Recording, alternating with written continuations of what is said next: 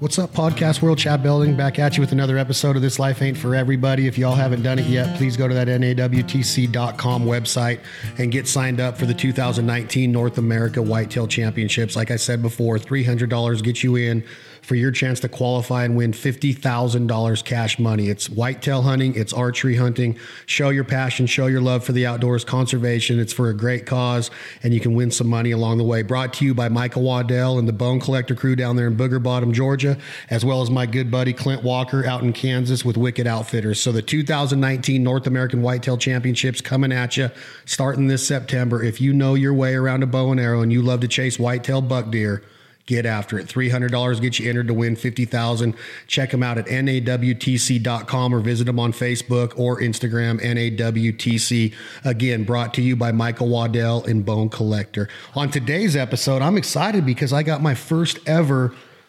husband and wife. And you guys have met the husband part of this this uh, duo. These guys are uh, pretty badass and you're going to learn more about him. But we already know Matt Pendola, Pendola training and what he does as far as uh, my training personally. We've talked about a lot of his theories and a lot of his visions when it comes to training. And we've also um, had, had the honor of having some of his athletes on this podcast, such as Joey Gilbert, who will be joining us again soon, and such as Gabby Williams, who is an all around badass in the European Basketball League right now, as well as playing for Chicago in the WNBA. Um, actually, been in contact with her lately and have asked her to come back on because we get so many requests. The last request I got, I got, I got to find it. The individual was.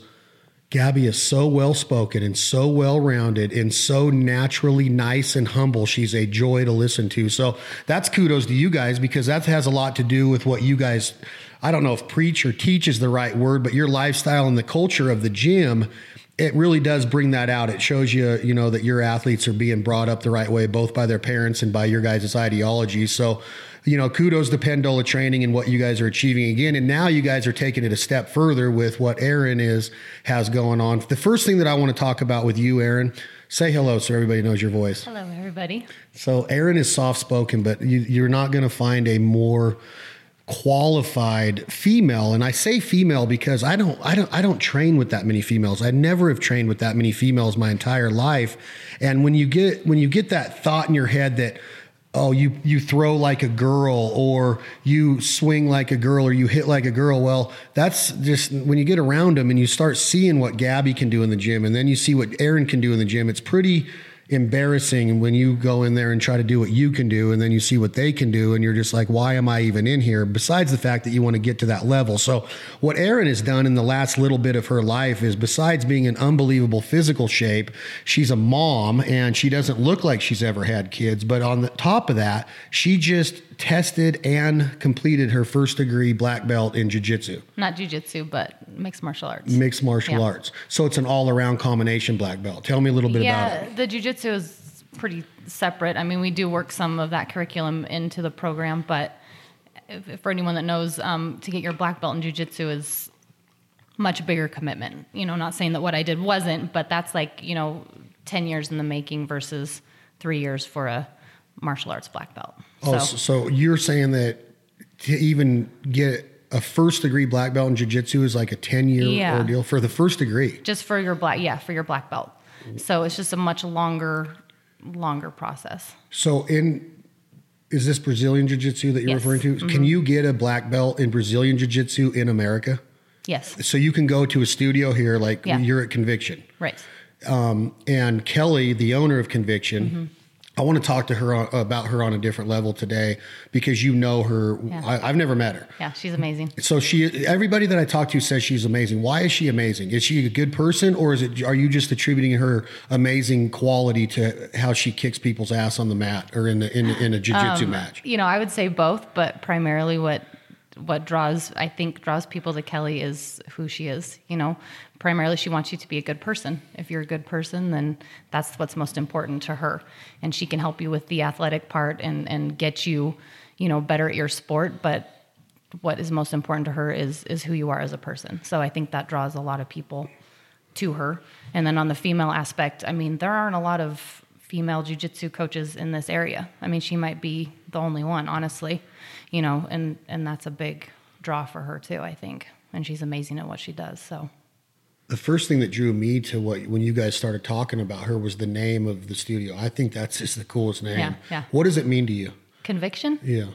Oh gosh, that's a that's a good question. I ask everybody, like me and Matt went over, Matt and I went over, what does the word grit mean to somebody, Right. and what is the what does the word compassion mean? I've had conversations about the word passion and Right. compassion because a lot of people are like, "There's no way you have compassion for animals, you kill them," and I'm like, "No, that's couldn't be uh, more opposite of the truth," you know. So when I hear the word conviction, it's almost like the first thing you think of that I think of is like illegal is that's the first Oh. definition then the other one is that. the other part of it is love and Right. and you you're in this convicted you know this conviction of you have these loving feelings for another person but conviction when it when you start talking about is it pushing yourself to a, a certain Yeah. limit what is what is she getting what is she getting out of that Well, for me, conviction is yeah, determination and, and not giving up. So perseverance, conviction, I think those can go hand in hand. So when you're training for something or just in life, but specifically towards the martial arts side of that, um, having conviction and perseverance is going to be obviously very important if you want to reach the, the end goal. So when you go in and you talk to her uh, about the idea of going down this road that you're on right now, and you're not stopping where you where you got, I, from what I hear what I gather, is she the kind of person that says, "Look, if you're going to come in here and you're going to tell me that you want to go down this road of getting your first degree black belt, I need you to understand that." There's no no excuses. You can't just come in here when you want. This is how it's going to be, and you're going to have to follow this protocol. Is Yeah. that how it is, or do you just Yes. go in there and bounce in there when you can? Say, "Hey, I'm here, Callie." Or, I mean, up to the point of where you're going to train for your black belt. So as you go through the through the ranks, yeah, I mean, you're definitely it's kind of up to you as to how you're going to do that. But once you hit the the testing phase, which is usually about six months towards the end of your journey to get to your black belt, um, yeah, it's pretty strict, you know, schedule from from that time to till the time you reach your black belt.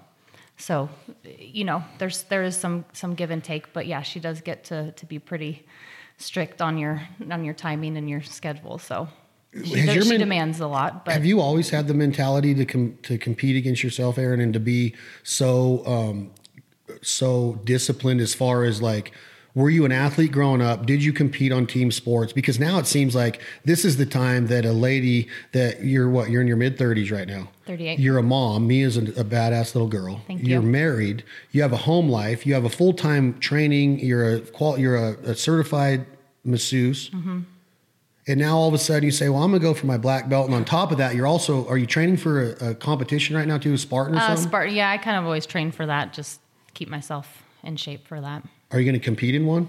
Um, the next one won't be until unless we can get one before that, but November. So you're going to compete in a Spartan in your mid 30s in November 2019. Is are you ever going to be able to say enough is enough? Like I don't need to go to jiu-jitsu. I don't need to go and, and compete in the Spartan. Is it because of the guy sitting next to you that you have this mentality that you guys challenge each other and have this like this ongoing it's not a feud, it's not a battle, but you guys push each other in a good way to get the most out of yourself every day and you have to prove that by saying I'm going to go win a Spartan cuz he's won several. You go get a black belt and now is he going to have to go get a black belt? I mean, is it is it ever end in the Pendola household? I just can't. I don't understand how you have the time to get a black belt, and then it's going to take hundreds of hours of training to win a Spartan.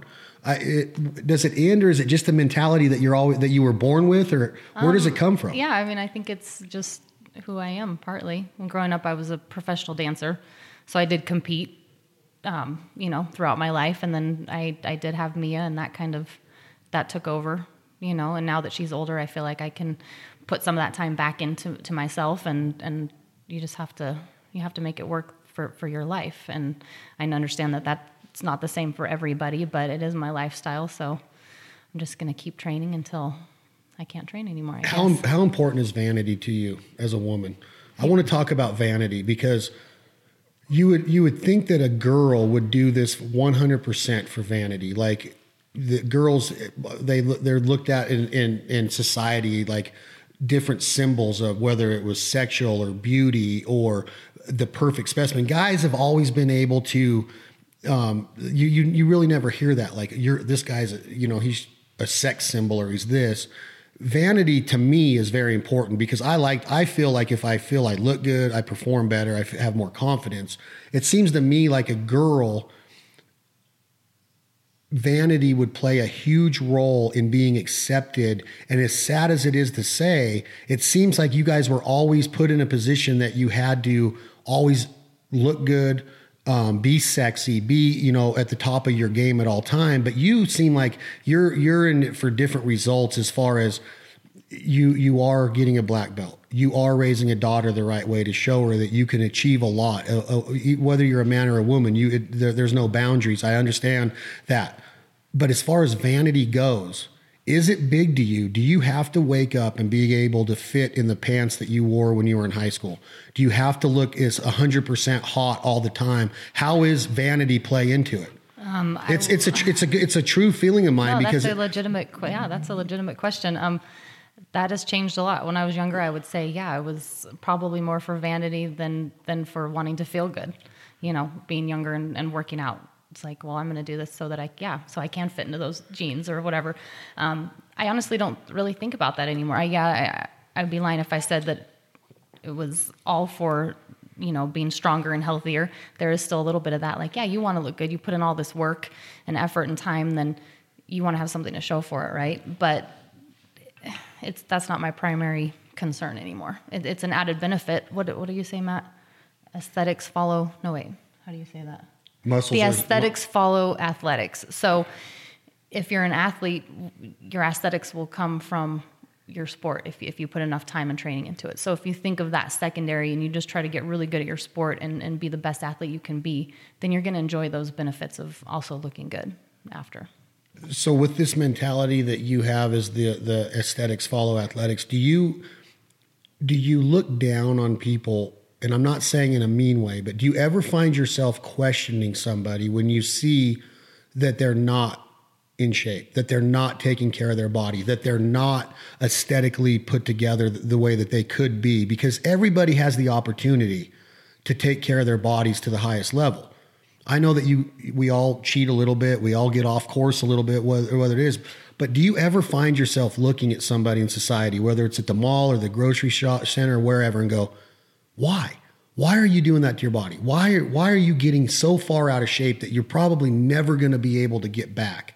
Do you ever find yourself thinking like that? Because that goes with vanity too, because now you're like in this position of comparing yourself. Because not a lot, and I don't, I'm not sitting here kissing your ass because I see all the time we're good friends, but not a lot of women look like you. So do you personally ever find yourself going, why? Why do you let it get that far out of hand? I'm, I'm trying to get yeah. I'm trying to get in your brain a little bit on how far do you push the way that somebody should look. Well, again, if, if you take out how they should look versus how they feel, that's probably the first thought is like you might look like that, but how do you feel? Like how can you live your life feeling that way? You know, uh, you can't feel good if you're not healthy, you know, in my opinion. So it wouldn't be so much as looking at someone being like, oh my gosh, they're so out of shape uh, and, and it looks terrible. It's more of, gosh, that probably feels terrible to be in their body. And so it's more of a compassion thing of like, if you could show somebody how, how good it can feel to, to be in shape and to be healthy, then that should be the primary concern, not so much, you know, the outside look. But yeah, we are all human. We do judge other people, but it should come from a place of like, you want someone to feel good about themselves, you know, and be able to be healthy and strong. And no, I couldn't imagine, you know, waking up and not being able to, to go about my day the way that I do. That would be very disappointing for me.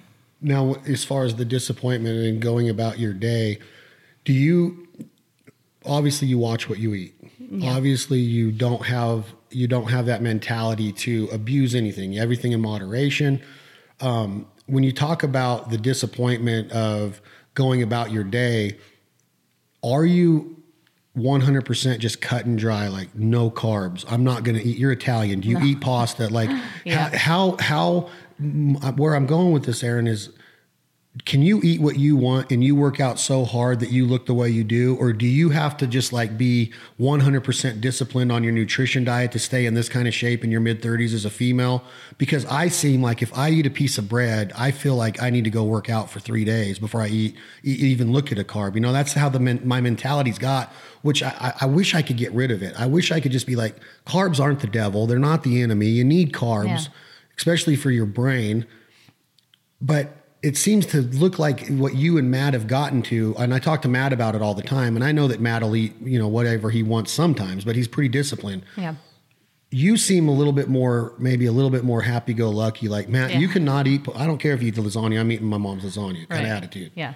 Well, I don't have the same. I mean, Matt will tell you, and I'm sure you've heard from him personally, but he does get some some issues with eating gluten and, and certain starchy things that don't sit so well with him. I I'm kind of lucky in the sense that I don't really have those issues. So yeah, I'm Italian. We eat pasta. We eat bread. Um, you know, I wouldn't say I'm I'm as disciplined as Matt by any means. I I kind of I mean I do watch what I eat. It's like you know I wouldn't eat whatever I wanted all the time, but I definitely um, no I'm not scared to eat carbs. They're they're actually my number one thing that I, that I would go to. They are. so But you've gotten to the point in your life that they can be. And that's through your fitness, right? yeah, And I'm sure that. I'm sure that helps. You know, if if I didn't train the way I did, and um, then that might catch up with me. I'm I'm sure. So if if there's a girl that she doesn't necessarily want to look like you, but she wants to feel like you. Right. She wants to feel better about herself, being able to like Matt says, just move, get your knee, you know, get your tendons, get your joints, get things, you know, flowing, um, get your your mental approach gets better. I feel like Yeah. if you feel better about the way you look, I don't think I that agree. that should be shut down. About No, I don't I think that that should be considered a shallow thought. I think vanity plays a big role in what you guys do because I when I go in there to work out, I would be lying if I said when I woke up this morning, looked in the mirror, that I wasn't proud of what I'm getting by going in there and working out. Right. I'm more into like the way I felt yesterday when I came out of the gym. Like I was like, man, that was It's a good workout. that's how you're supposed to Yeah. feel. So if somebody comes up to Erin Pendola and they say, "Hey, look, what can I do to get started?" What and I'm talking to female. Right. What what would you tell somebody? Let's say that they're let's say that they're 30 years old and they've been out of high school 12 years, they've had a kid or two, and they're they're kind of in that housewife mode to where they're really not getting their full potential every day. Is it going on a walk? Is it is it going walking to the mailbox instead of stopping at the mailbox on your way home in your car? Is it little things like that that can make the difference, or what would you tell them being in the in the job that you're doing? Um, I guess it depends on their history. You know, yeah, what what's their background? You know, did what are, what are they used to in their life? Um, because maybe starting with a walk wouldn't be enough for somebody, whereas somebody else that would be a huge thing for them.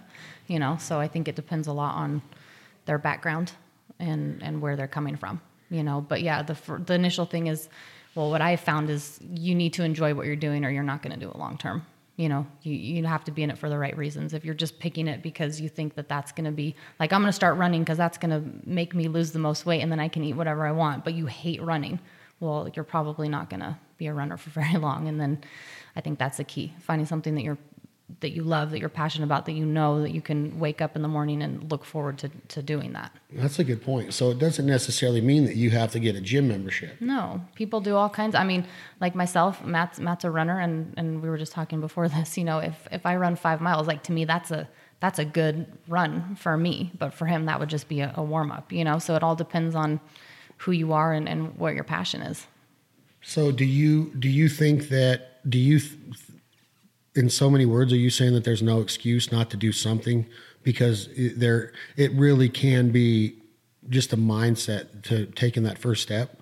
Yeah. It- it- now you're saying literally like if you like to if you like to um I'm trying if you like to shop um, maybe you put ankle weights on, or maybe you do something that I, I, I'm, I'm reaching there, obviously a little bit. But yeah, you know, but point. there's really no excuse. You can I- find something. I love that that answer because you're like, if you're a fly fisherman, do something a little bit different in your fly fishing during the day. Walk a little bit further to this, whatever it is. Right. There's things you can do that you can still find that love for. I think that I think that's true. Yeah, like you you should just. I can't answer that for everybody. Like I said, everyone has their own their own thing that they're that they love or that they're passionate about, and if, if you need to know what that is, you know, like for me it was dance. Now it's martial arts. I I couldn't if I don't get to go train.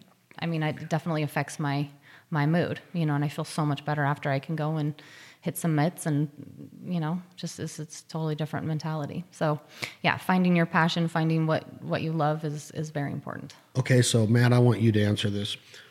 She's saying, find your love, find your passion. What what is your mentality? What is with what do you like to do? What is the reason, in your opinion, with all of the success you've had in this in this area? Why is America so obese? Why are we such an out of shape country?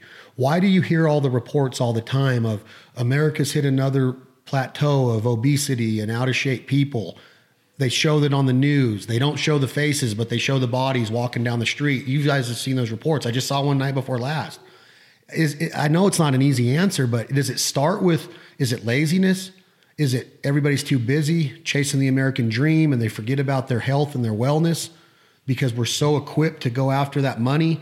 What would you say? Is, is, is there an answer to that or is there several?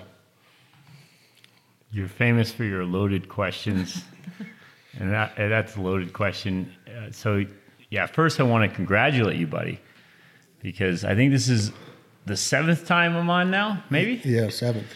And you've trained with me for how many years now? Since 05. Since 05. And uh, today you called us Pendola Training, yeah, and not Pendola Fitness. I'm getting it. Yeah, is so, that right? Is yeah, that good? I want to want to thank you good. for that. Uh, you, you, guys listening, you don't know. Every time after the podcast, like, hey, buddy, no big deal, but we are Pendola Training, not Pendola Fitness, and I believe there's a Pendola Fitness somewhere in Italy, actually. And yeah, you said that. so anyway, so thank you for that. But you also have the Pendola Project, which is another confusing deal because that's when I tell people to follow you on Instagram, I got to go Pendola Project. That's true. So it's it's kind of you know I'm not the only one, but I am getting smarter. I think yesterday's workout made me smarter. I really felt like a man. No, that was I was gonna actually compliment you on that workout yesterday. Well, thank you. I was telling him afterwards. I was like, that was that was good. I hope you left there feeling oh my accomplished. god! Today I woke up and I was like, I, I got up today and I had a cup of coffee and I'm like, I had every excuse not to go to the gym this morning because I knew I had to prepare for. I just went to my dad's scholarship meeting to fund to award the winner or pick the winner of my dad's 2019 Orville Belding Memorial Scholarship. So I, I knew I had to go down there and do that before this before this con- podcast.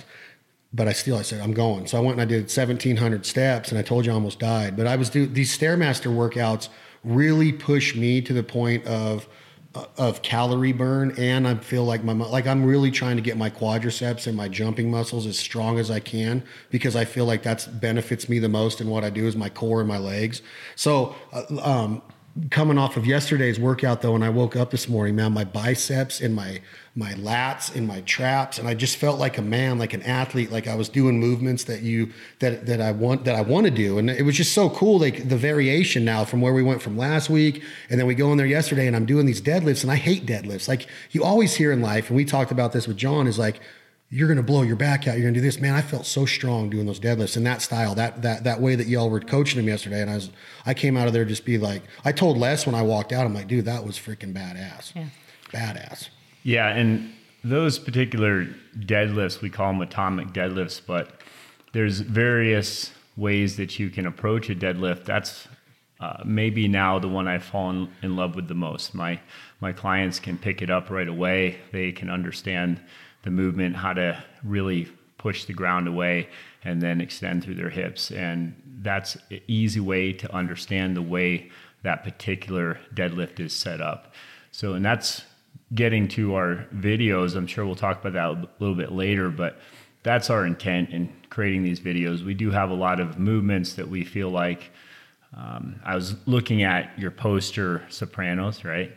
And it says on there, it's not H, it's not TV, it's HBO, right? Yeah. That slogan, and it kind of reminded me in my mind like there's a lot of training programs out there, and I'm not saying ours is the best one, but I, I do think that we've maybe taken an approach where we've taken a lot of time to figure out over many many years now what really uh, does work the best, what gives you the best bang for your buck, what gives you the best reward with the lowest risk those type of things and, and that's that's what we're gearing towards and, and making videos for people.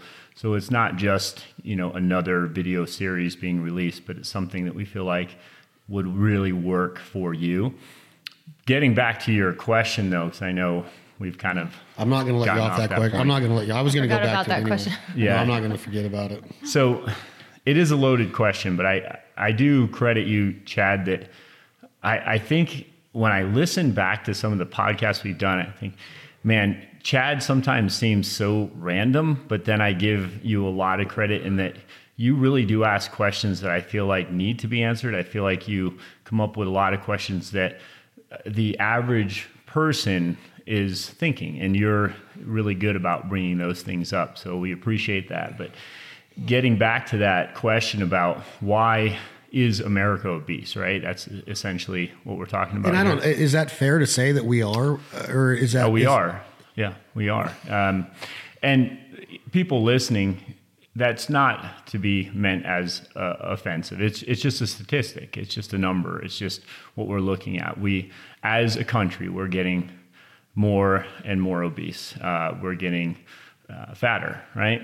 And so we have now kids who have type two diabetes, where years ago there was no record of a of a child with type 2 diabetes right? Now it's common. So we have to really look at what's happening there. And there's so many things factors we have to look at. But I, I always try to look back at what it used to be like for us through evolution and how it is that we've adapted and through that evolution our bodies are really really smart. We just had this conversation yesterday in our education station with with you. And we talked about how we have a very smart system and our bodies are able to make adjustments as it needs to and it's really good at doing that. But i do believe that most of the time people are forgetting that they aren't moving around the way that their ancestors did and way, the reason why i say forgetting that is because you work hard. People out there listening, we know that we work hard and we know we have long days and we're working more than ever. We have more stress than ever. We are responsible for more than ever. And all of these things through social media and through, you know, all of the various uh, competitive, um, you know, jobs that we have out there that we have to make a career for ourselves and we have to fight for our positions in life, right?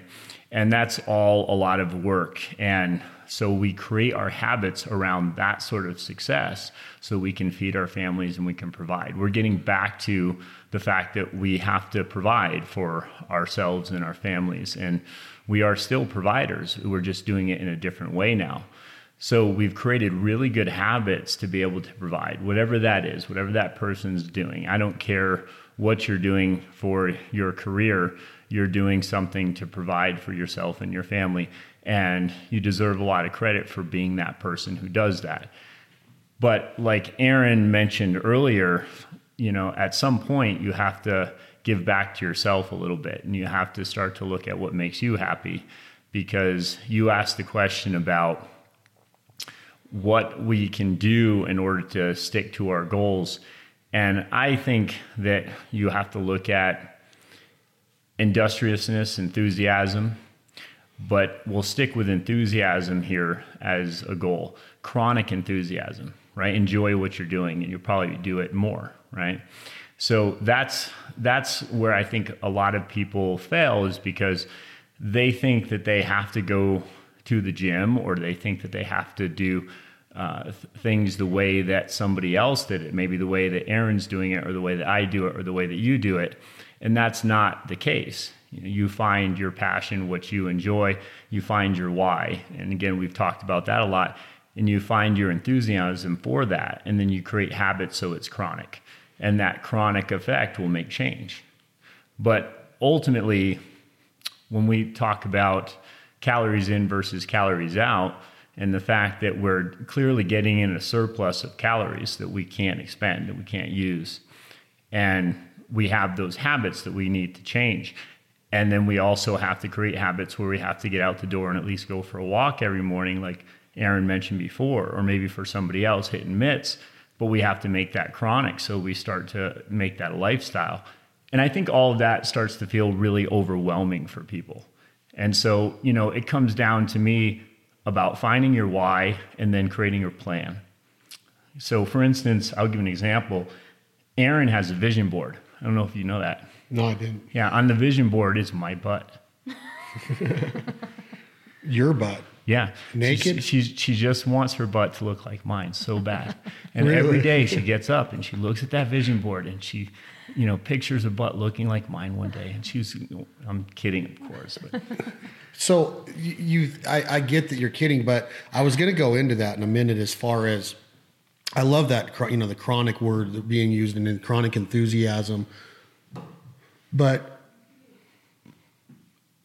am I an asshole or am I wrong to when I'm driving? I was driving yesterday with my daughter, taking her to volleyball, and we pulled in to get her a Gatorade, which they have zero calorie Gatorade now, which tastes really good. Which I don't know about the health benefits of no sugar, whatever. I'm not getting into that. But I saw this lady getting into her car, and it took her like eight minutes. And the reason I know that is because when we got there, I didn't jump out of the truck because we had some time. And I, what we've we've got this deal of playing these thinking card games to get her cognitive thinking going. And so we're playing these card games, and I'm watching this lady, and I'm like, that can't be fun. That can't be what you want. Right. there's no way that you are going to go through life because and she's she's probably my age. She's 43 44 somewhere in there. And i'm thinking like am i a dick for thinking this way about watching this lady do what she's doing while i'm sitting here with my eight year old daughter? And i'm like I, I don't know. Like is that the right mindset to have as a person? I'm not going to go and like and say something to her and be like mean to her. I'm not saying that at all i have compassion for but i'm thinking of just living our lives like I know my dad died at 54. You get you hear these people that get diagnosed with diseases where they have to accept the fact that life is not going to be with them. They're not going to be here much longer. And I just if I ever got that message, I would want to be able to tell myself like I did it the way I wanted to do it. I felt great doing it, and maybe they are. I'm simply asking, are you? Like, is that really the way you want to do? And by the time you get to that point, there's no the chance of finding that chronic enthusiasm. I think the odds go way down. So it's almost like you got to nip it in the butt, like now, like now. I don't care if you're 20 pounds overweight or 50 pounds overweight. That's still doable. You get upwards of, you know, you hear these success stories of two, 300 pounds lost. Some people have the, ba- the gastro bypass surgery. Um, a lot of them gain it back. I just found myself looking at this woman yesterday going, that can't be fun. And then I'm like, am I wrong to think that way? Am I is my psyche messed up? Because I'm not being condescending and I'm not thinking I'm better than her anyways. I'm just simply saying how you said it. Is it the way you want to feel? And if you got to sit down with her, would she say, No, man, I'm happy as heck? And, and maybe she is. But it just seems to me like that part of tying your shoes and putting pants on and getting in a car seat or getting out. I didn't even get to see her get out of a car. That's probably a real hard thing to do, right? So I don't know. Uh, Do you do you find yourself doing that ever? Yeah, you nailed it, and Erin mentioned it already too. I think we have compassion when we see this with people. It's not we're not criticizing. If if Erin and I see somebody who's struggling with their weight, it's not like we look at them and criticize them and say, "Oh my gosh, look at you, you look terrible." It's not that. We're just we feel like they don't even realize at that point sometimes even if they say yeah i'm happy i'm, I'm happy with this this weight uh, that's I, we don't buy into that it, but they don't really realize what it would feel like to be healthy Yeah, if you've never felt, yeah, if you've never felt healthy or strong or able to do all these things, you don't have anything to compare it to. So you just kind of get complacent, I believe. I mean, I'm speaking for other people in that case, but yeah, I think it'd be pretty easy to get complacent and yeah, think, okay, this is how I'm supposed to be. This is my life. I'm, I'm just, you don't even really give much thought to it. It just Well, you hear you hear what pattern. you said. Yeah, you heard what you said. Athletics become before aesthetics. Well, what if you didn't weren't an athlete growing up? What if Right. you didn't get involved? What if your parents didn't get you introduced to a team sport or an individual Right. sport or some gymnastics or something? So now you get into your mid twenties, your thirties, you're out of college, Yeah, it's much harder. And you still never had that start. That's kind of where I'm going with it. Is that I think our mentality is wired to where, let's take Joey. We always talk about Joey, but like Joey's been in uh, insane shape at one, you know, many points in his life in his boxing career to where he was probably four to five percent body fat when he got in the ring, or at least when he weighed in Right. yeah to this day, Joey's mentality, and even though you know he goes through stresses with everyday life, and we get it, and we don't need to get into that, but he still doesn't have the mentality to get that far out of shape ever. He did it one time. He got a little bit more out of shape than he ever had been. I remember, and he said he felt terrible. that was more of a yeah, that issue that he had then was also something he had to deal with his endocrine system, and it, it came from a lot of shots to the head and uh, dealt with something called your uh, your vagus nerve, and uh, he had to have an endocrinologist, um, you know, sort of interject and start to give him some advice there based off of blood markers, et cetera. But that's an extreme case, and if you're not getting knocked in the head for a living, you probably don't have to worry about those kind of things. That's a very small percentage, and but to give Joey that credit again is he didn't give up. He he spent a good couple years resetting his system and getting healthy again um, from that professional boxing career where he did take a lot of damage. Yeah, and that's what I'm saying is that I, I think the way he's wired is that he he's not going to let himself get out of shape. Now, it might be a small percentage of our population that has that wiring system. There might be a majority of our population that is in that of um, I, I, I don't I don't know how to work out. I don't know where to start. I don't even know I don't even know if I could do a jumping jack or if I if I'd be awkward or if I have the the balance. You know, there's a lot that goes into getting started because the way I'm looking at it is like the first thing that you want to do when you're not good at something is quit. That's the first thing. People usually aren't like, I'm going to do it until I get it. If you feel off balance in a movement, like in a yoga movement, I tell myself, I just won't do yoga. When I really should be like, I want to conquer this. And now I'm really trying to work on different things and poses and holding and systematic breathing and all that. And it's almost like, man, I would do anything to have this kind of coaching back when I was 15 because I'd be worth millions now after an unbelievable baseball career. There's so much head start in knowing what what can really come out of that kind of training, not fitness, training, lifestyle, all of that stuff. So wonder if they just don't have the knowledge. I wonder if they don't have the the umph or the but what about the support system? That that's where I want to go with this is what about somebody to help them get there? Do they not have that? Are they all just living on their own to where they don't have anybody going, "Hey man, I think it's this would be a good idea." Or is that a hard thing to do to a loved one or a buddy like, "Hey, I think you're getting, you know, maybe it's time to get in the gym. Let's go work out together." You know, maybe we should be thinking about are they do they have the right mentorship in their life or are we just so damn lucky to be have what we have that we know that we can go in the gym and, and stay dedicated to it. And there's also the mentality, Matt and Erin is like, I don't give a shit. I'm fine with being fat. I'm fine. That's fine. And good, good on you. But I still don't think that they've felt what it feels like to really feel like we did coming out of the gym yesterday, or feel like Les does at 78, telling the story that his cardiologist took him off of blood pressure medicine and one of his heart medicines. That's Amazing. usually the exact opposite. Yeah. I just don't know. I don't know where the mentality is to stay down that course after seeing that lady yesterday and being like, I, I got to make a change. There's got to be a better way. I just don't know how you guys look at it um, as far as the profession you're in. It seems like it'd be a gold mine for you guys, but that's not how you look at it because I know you don't chase the dollar. But it seems to me like training would be a very good business to be in if we haven't don't you? You know what I'm saying? I do. You seem like your clients would be unlimited, but nobody's signing up for. I mean, not well, everybody's signing up for it. That's part of what we're saying. That having that commitment to stick to something, especially if it's you don't have your why. You know, if you're saying like, "Well, this is how I've been all my life. This is just who I am." So whatever.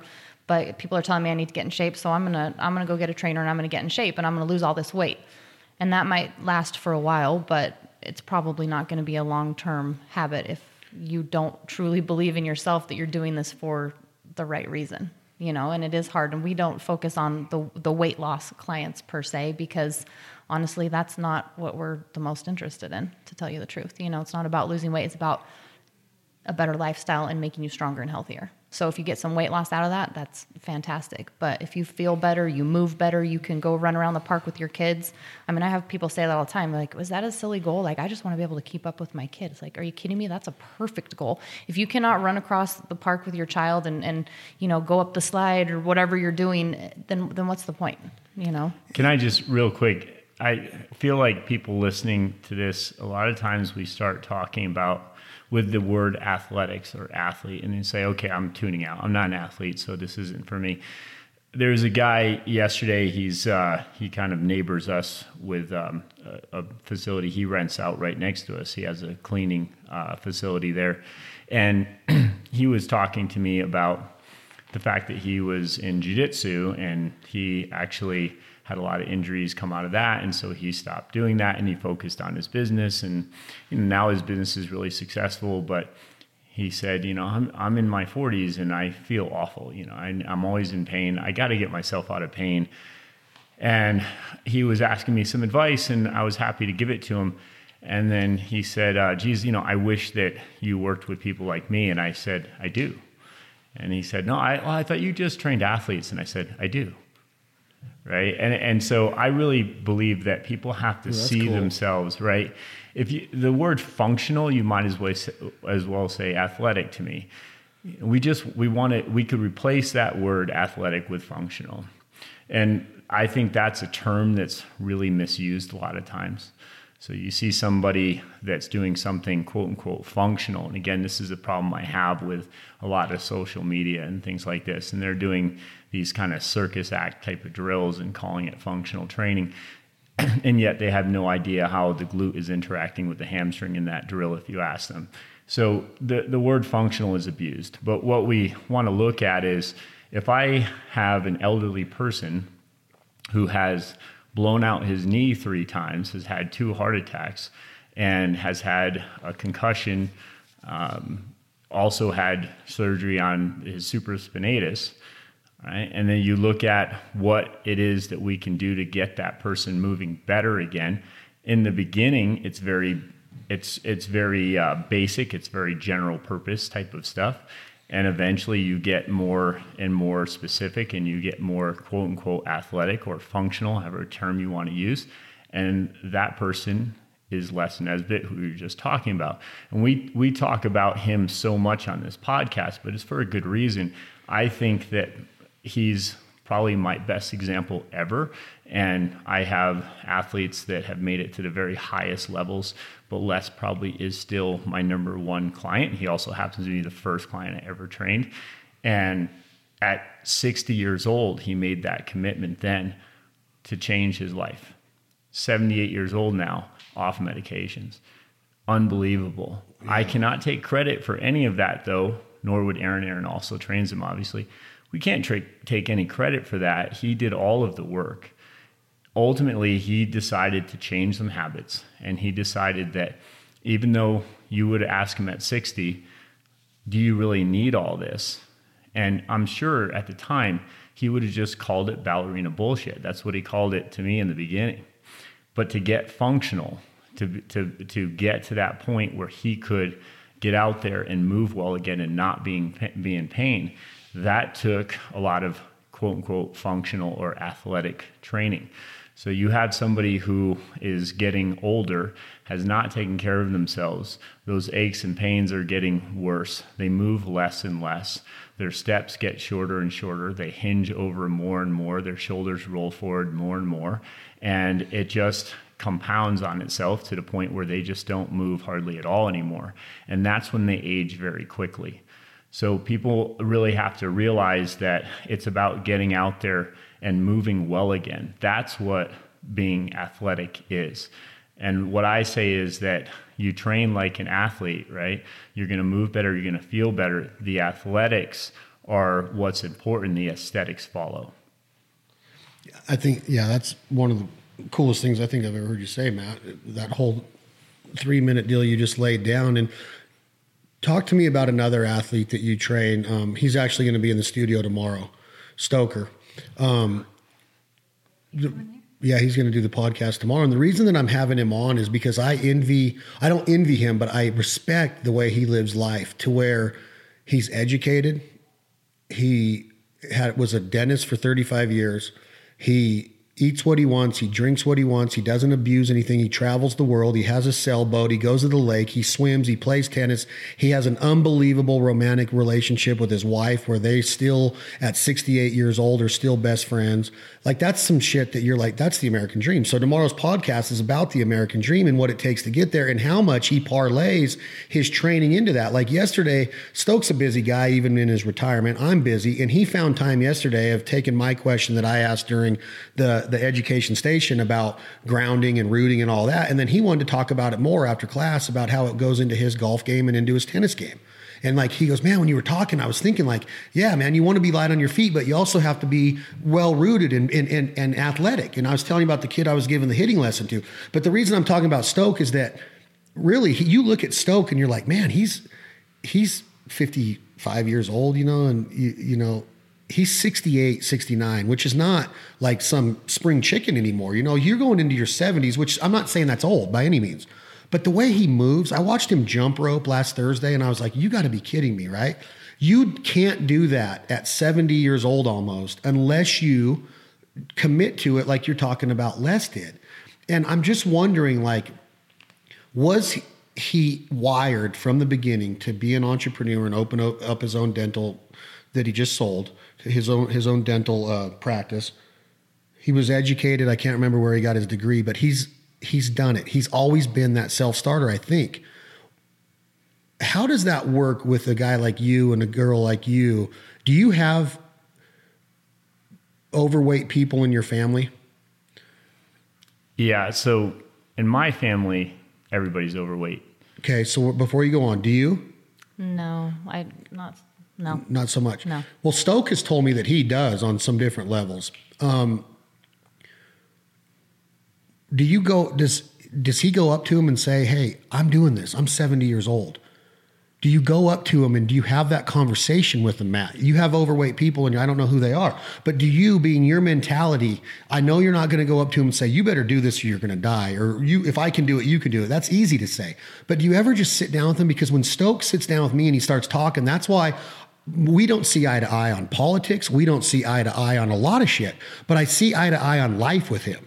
So that's why I just find this mutual respect for him. And when he starts talking, I'm like, that's the kind of person that I would want to come up to me and go, look, at 70 years old, I'm going to Paris and drinking the finest wines in the world. Not that I have all the money in the world, but I'm healthy enough to do that. And I feel great all the time. I'm playing tennis, I'm swimming, I'm coach. I mean, I'm, I'm skiing and everything.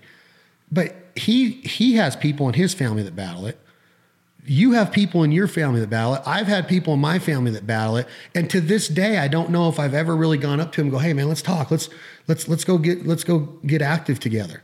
And I don't know if that's like a responsibility that I should take on. If Stokes taking it on, I'm going to ask him tomorrow. But I want to be at 70 years old doing what these freaking guys are doing. And, and, then you bring Les into the equation. Like that's that's amazing to me. Like 78, but maybe maybe that's just normal. Maybe every 78 year old man's hitting a heavy bag at seven o'clock in the morning like he is. They're not. It's not happening. So you got to get started somehow. But I'm wondering, like, do you ever just go up to your family and say, "Hey, look, can we talk?" Or do they ever come to you and say, "Hey, get me started"? Yeah, and actually, I do have to say, in case my some of my family members may listen to this stuff at some point, um, I want to say if you look at our family tree, we're mostly overweight. Um, there are outliers in my family. My older sister is not overweight, and um, she definitely has gotten advice from me in the past. My uncle Frankie, he inspired me to run when I was younger, and um, my uh, uncle Patsy. So there, there are a few people there that were examples for me when I was younger. So I have to, I have to say that for sure. But um, in my family, anyways, I have given a lot of advice. And quite honestly, when I gave advice about how to create better core strength for uh, movement to my aunt Joanne, she followed that advice. She did the things that we talked about. She really got passionate about uh, yoga, and that's her that's her thing. And she's done really really well with that. So um, there are definitely some areas where I've been able to to help my family out. But for the most part, when I talk to people in my family that want to have that advice that they think is going to be life changing for them, it's not. And ultimately, it's not because I will, first of all, I do wish that Pendola training was maybe closer to my family. Um, you know, I literally live across the country from them. So it's hard in that sense because they don't have that accountability from me. Sometimes you get yourself a trainer that does keep you accountable and helps you through that process and helps you to create those habits and gives you a more specific uh, road to follow where you don't follow um, the wrong path, right? Or you don't get off the wrong exit, so to speak, with a trainer who can guide you or a professional who can guide you. So, in that sense, uh, I wish I was closer to them so I could help out more. But in general, it just comes down to my aunt. She really wanted to make some of those changes for herself, and so she did because her why was strong. And she was able to create some better habits for herself and that's what she really wanted to do but i can't give that discipline i can't give those habits to my family members who are still struggling and until they're really able to answer their why and commit to that um, they're not going to see those kind of changes and that's where even within my own family um, i have to admit I say a lot of times I can't take credit for so and so, and and that's a perfect example as to why. Because if it was just good advice, if it was just a magic pill, or if it was just um, an exercise that just did it all, then I'd be able to you know get those changes out to more people. But that's not how it works. I think that I think that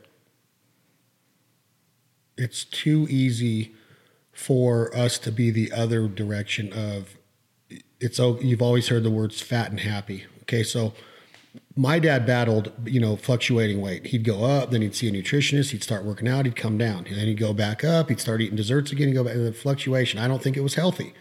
I think he died at 54 of a heart attack. I'm not saying that it was caused by obesity. There was other lying matters in there you know especially genetics I want to be able to fight genetics. Okay, genetics play a big role in in in, in how long we live, especially, but in in how we all and, and also how we're built and, and and what our muscle makeup is, what our what our body makeup is.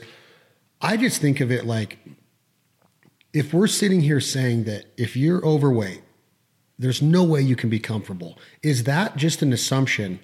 Or is it true? I, I want to know can you be 350 or 400 pounds or 290 pounds in a small stature and be comfortable and be healthy and be happy?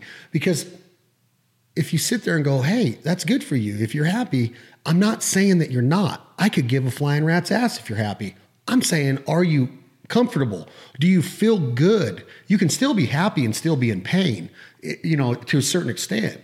I'm not sitting here saying that everybody needs to look like you two or even look like me as for that matter. I'm saying the exact opposite is always said.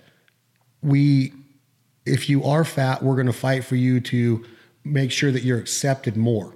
It's okay to be that way. That's fine. But aren't we sending a like the other night on the ACM awards? They had the, uh, an actress who's an overweight, uh, a heavy actress that came out and sang a song, and they had all these country female singers come out and surround her and like give their you know pay their respect to her for being able to come out and do that as a heavy woman. And I'm like, that's cool that she's a heavy woman, but deep down, when she gets out of her car or puts on her pants or her shoes, there's no freaking way that she likes it. And now, if people write into me and say, You're an asshole for saying that, I don't care. I'm just asking a question. Is it really okay to send that message? Oh, we accept you. It's good. You can you can have every acting gig that you want. You can come on stage and sing. You're accepted. Of course you're accepted. We're not going to look down at you as a human being. But is that sending a mixed message to her that now she can just stay there and be like, hey, I'm accepted. I'm going to stay like this? It still doesn't help her health, her well being, her psyche, her comfort level.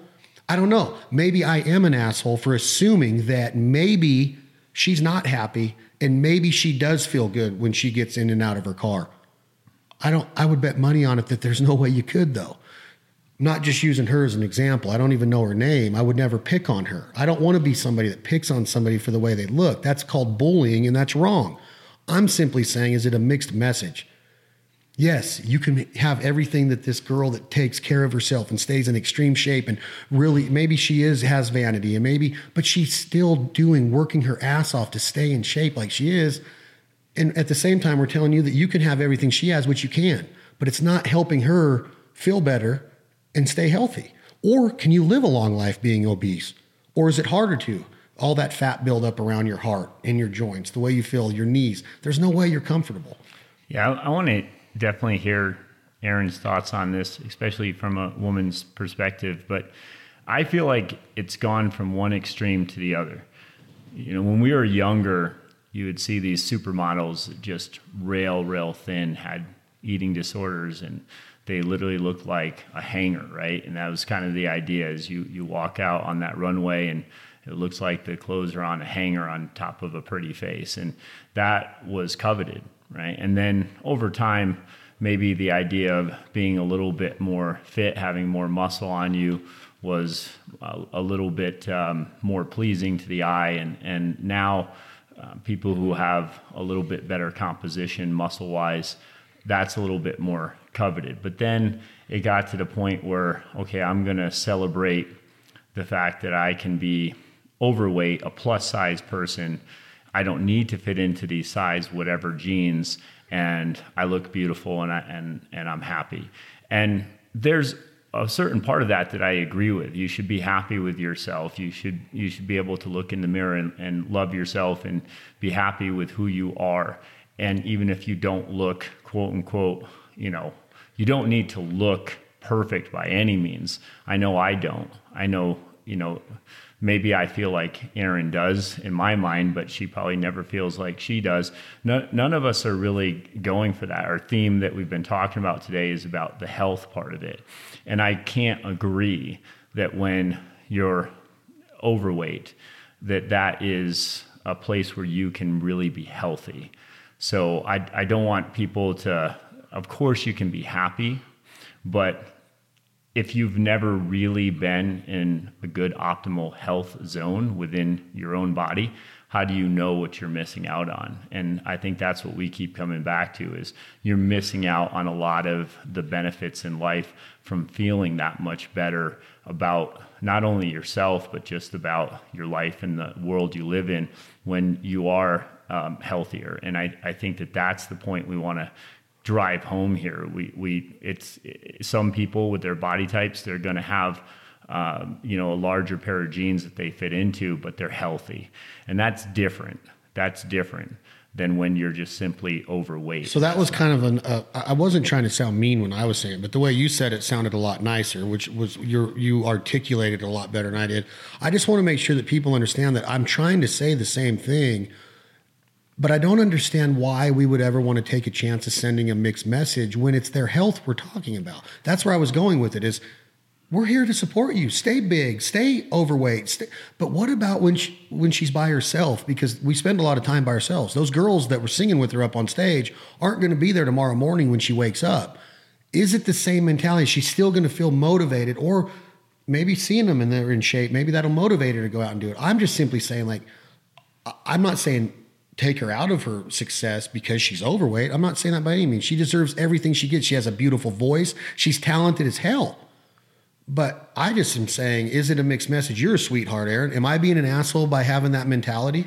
I don't think you're being an asshole, no. Um, but it just brought something to mind where, when I was listening to you guys, and my daughter, our daughter who's seven, um, you know, she, she, obviously picks up on conversations that we have, and and she knows, you know, she's in in our world. She's in the health and fitness world. You know, she does martial arts, she horseback rides, she swims, she does all these things, and she had made a comment about somebody being overweight, not a negative thing, but on that line of saying like, "Mommy, I don't, I don't think that person feels good." And I tried to tell her, you know, that's that's right. If you look at it from that perspective of who cares what the weight is, what the number on the scale is? It can go the other way too. You see someone that is obviously not eating enough, they can't feel good either. You see someone who's smoking cigarettes, they can't feel good either. You see someone that drinks a lot, they don't feel good either. So it goes across the whole spectrum, not just specifically talking about somebody that's overweight. You can be underweight or you could look like the most healthy person, but if you're telling me smoke a pack of cigarettes every day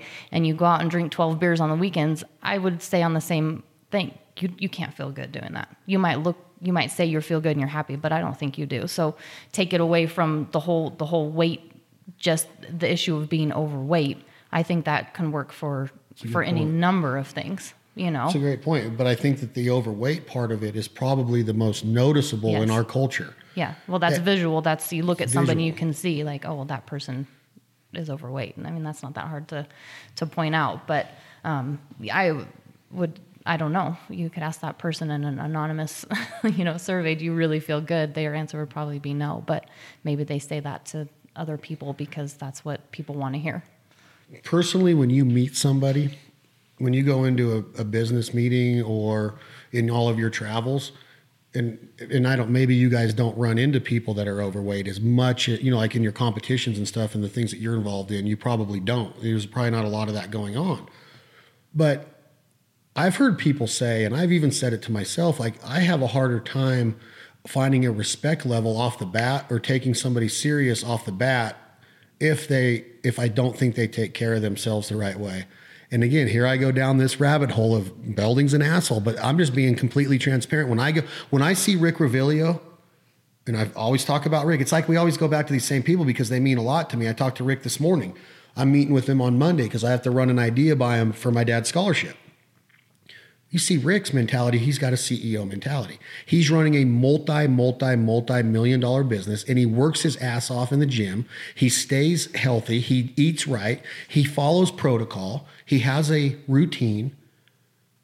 I feel like most of the successful people that I run with or see have kind of that same outlook and that same mentality to take care of themselves first, take care of their business, and of course they get busy and stressed, but that means that they're going to go back and find that time to to to put back into their body.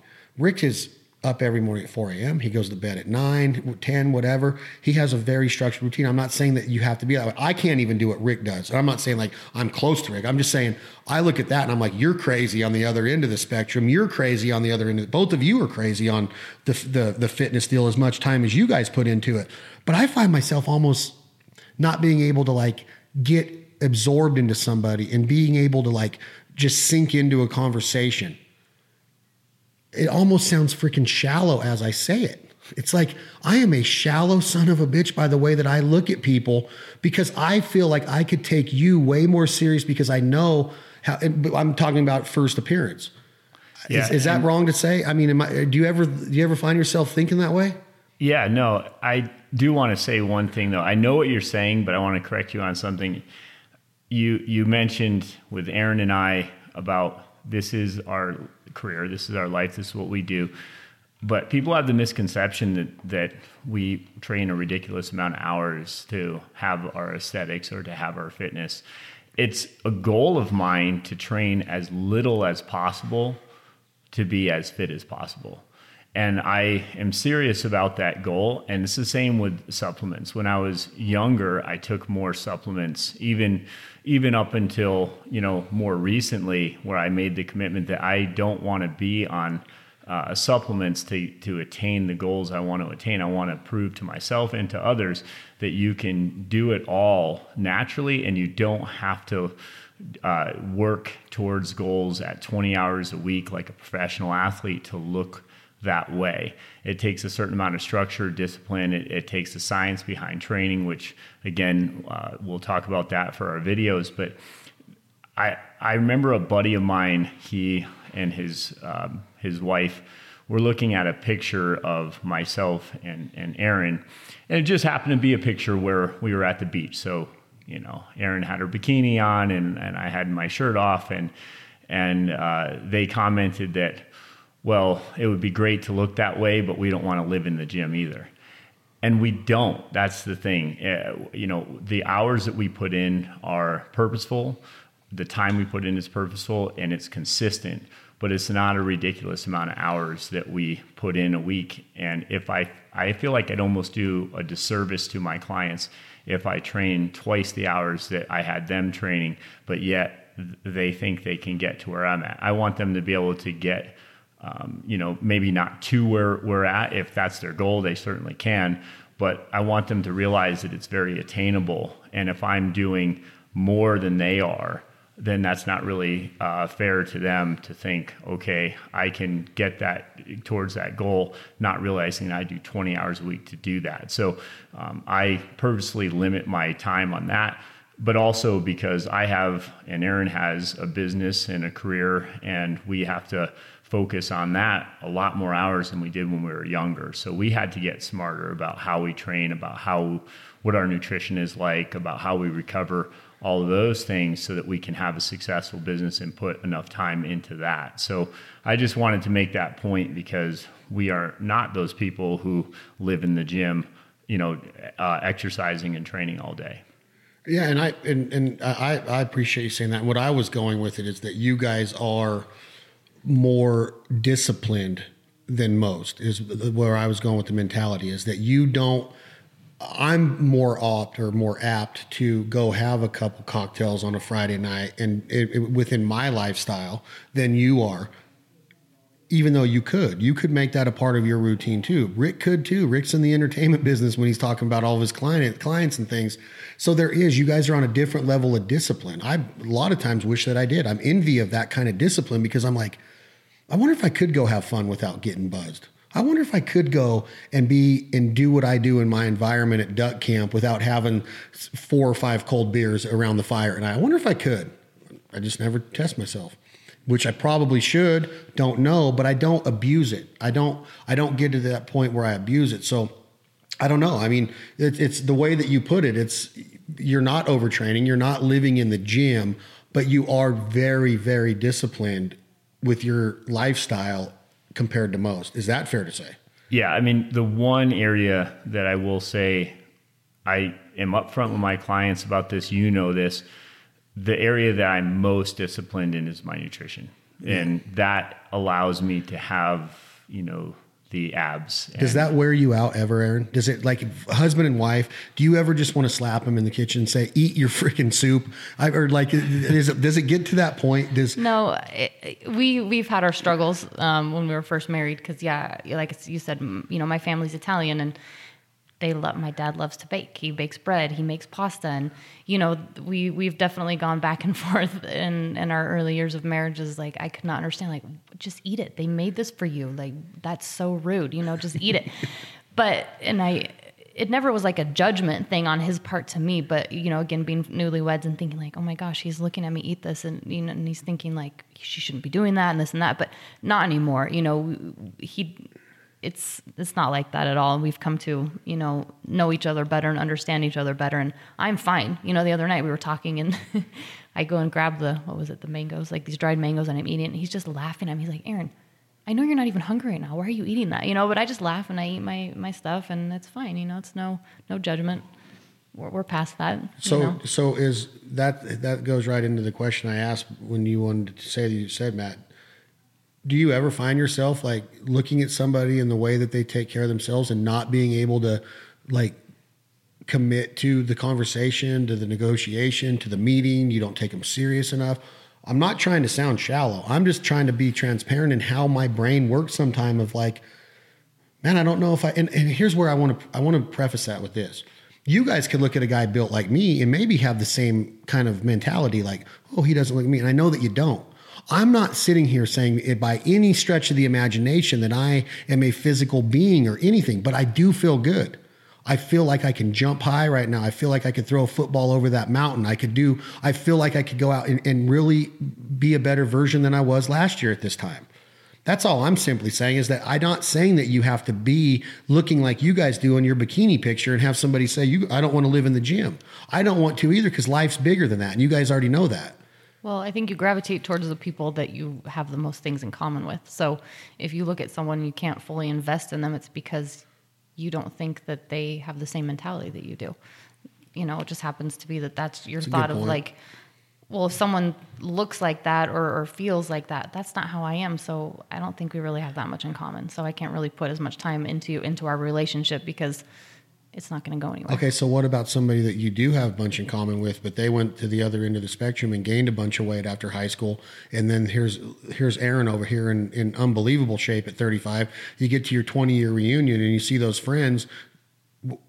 I have. I mean, how do you feel? I don't want to. Again, this is this gets tricky because I'm you not to trying names. to offend anybody, but I do have friends to this day that what you just said, you know, may have looked one way 15 years ago. They certainly don't look that way now. I still love them just the same because they're still the same person, you know. So I guess there does have to be some separation in the fact that I just chose a different path, and they and they respect that on that same end. You know, they never make me feel guilty. They're never like, oh, they they don't say anything to me that that disparages you know matt would go through that too when he was in his younger years of being skinny he's like why can someone tell me gosh you're so skinny but you can't tell someone wow you guys you really gained some weight you know it's such a different Why? thing but i don't know why that's that's what But do you ever out. look at your girlfriend and say, "Hey, look, here's"? I would never say that to them, no, because they don't ask me.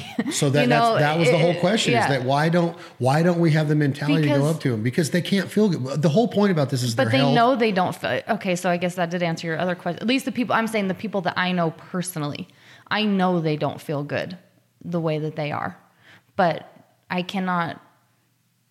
You know, I can give advice and I can make suggestions, but it's up to them to, to be able to follow through with that. I know you have a heart that is not going to. I know your. I know your temperament. I know your personality. I know that you're not going to disown somebody because of the way they look. I wasn't saying that at all. Right. I was simply saying like, does it get to the point to where Stoker goes up to one of the people in his family and says, "Hey, let's sit down," or is it really none of our business and we just we just go on with life, or is are we doing them a disservice by not saying, "Hey, this worked for me"? Let's let Well, try to get It's moving. like telling my friend Jeff, Jeff, I love you. He'll probably never listen to this, but he he knows this because I would say this to his face. He smokes like a chimney, and you tell him, you know, that's bad for you. He's going to say, well, no shit, it's bad for me, but I don't care, and I'm going to do it anyway. So I think it's the same thing as somebody that knows they're overweight. They know they're mistreating their body. So what good is it going to be for me to say, you know, that's really bad for you, right? And you should really lose some weight. They're going to look at me and say, well, yeah, I already know that, but you know, throw your hands up like, okay, well, what do you want me to do about it? You know, so I think it all comes down to that person. If they're willing to make the change, then that's all that counts. And, and you need to have that. Yeah, and I think it's also partially Chad your personality versus ours, right? That's a part of it too. We're sort of the type of people where yeah, we own a gym and we know how to help people, but we have to wait for them to approach us. We've never gotten clients from you know, selling an idea to them or by approaching people and saying, you really need to train with us because of this, this, and this. When somebody is finally ready and they come to us and they say, I, I'm ready to do this, I want to make that change.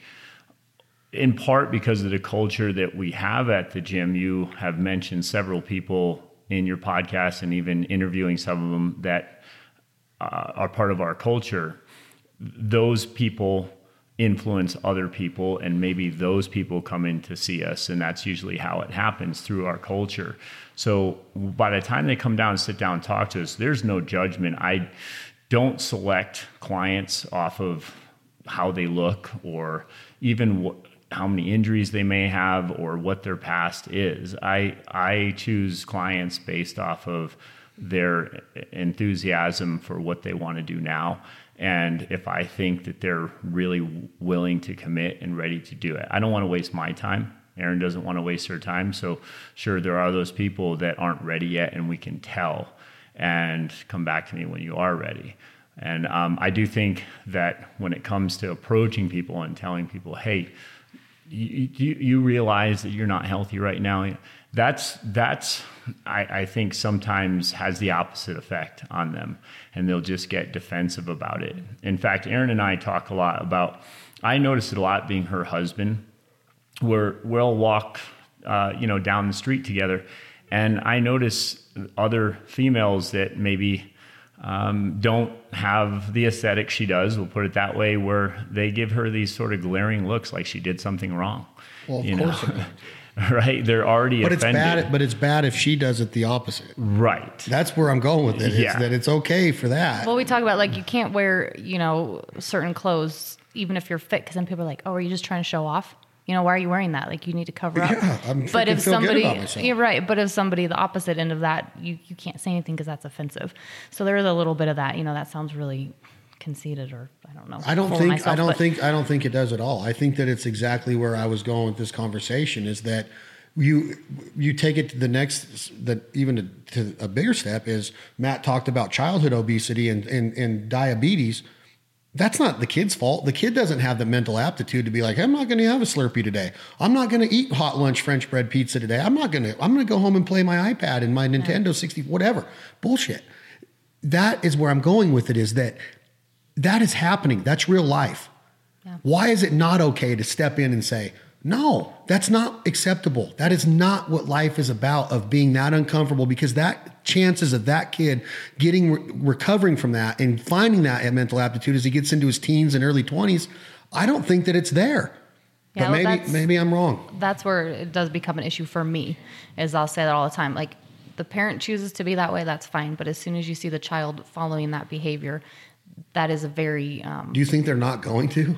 no It's they almo- absolutely will that's that's the part where it's like gosh you know it's one thing for yeah for you to be okay with yourself living like this but you can't tell me you want your child to live like that you know it that's the part that yes where i do get angry with that situation because like you can't you sh- how could you want to It'd do be that the same. It'd be the same with smoking or drinking too Exactly, much, or, or even cussing too much in front of your kid. Whatever. there's all kinds of bad behaviors that you should not lead by example This this reminds me of there was some sort of documentary came out not too long ago, and it was about the fat gene, and hmm. it's like you don't have a choice. If you have the fat gene, you're just predisposed to being overweight, and people in this my family that are mostly overweight, that would be a, a perfect example of that. If if we all have the genetics for this quote unquote fat gene, then why is it that my you know uncle patsy and you know my aunt joanne and my older sister and myself why are we sort of like the four people right amongst a hundred but we're the four people in that gene pool that that we're somehow able to not have that fat gene affect us right and I don't buy into any of that. And, and some people, um, I think, are looking for that reason. But a lot of times when you go, like we went to my uh, our sorry our daughter's um, recital recently, right?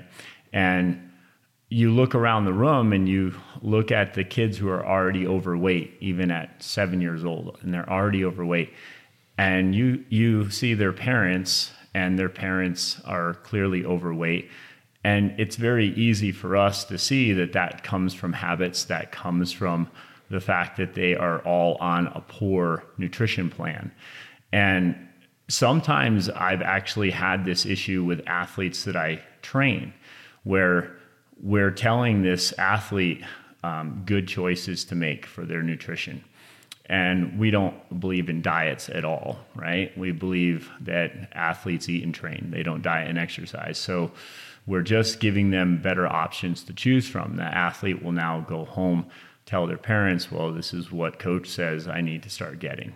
And sometimes those parents actually get upset.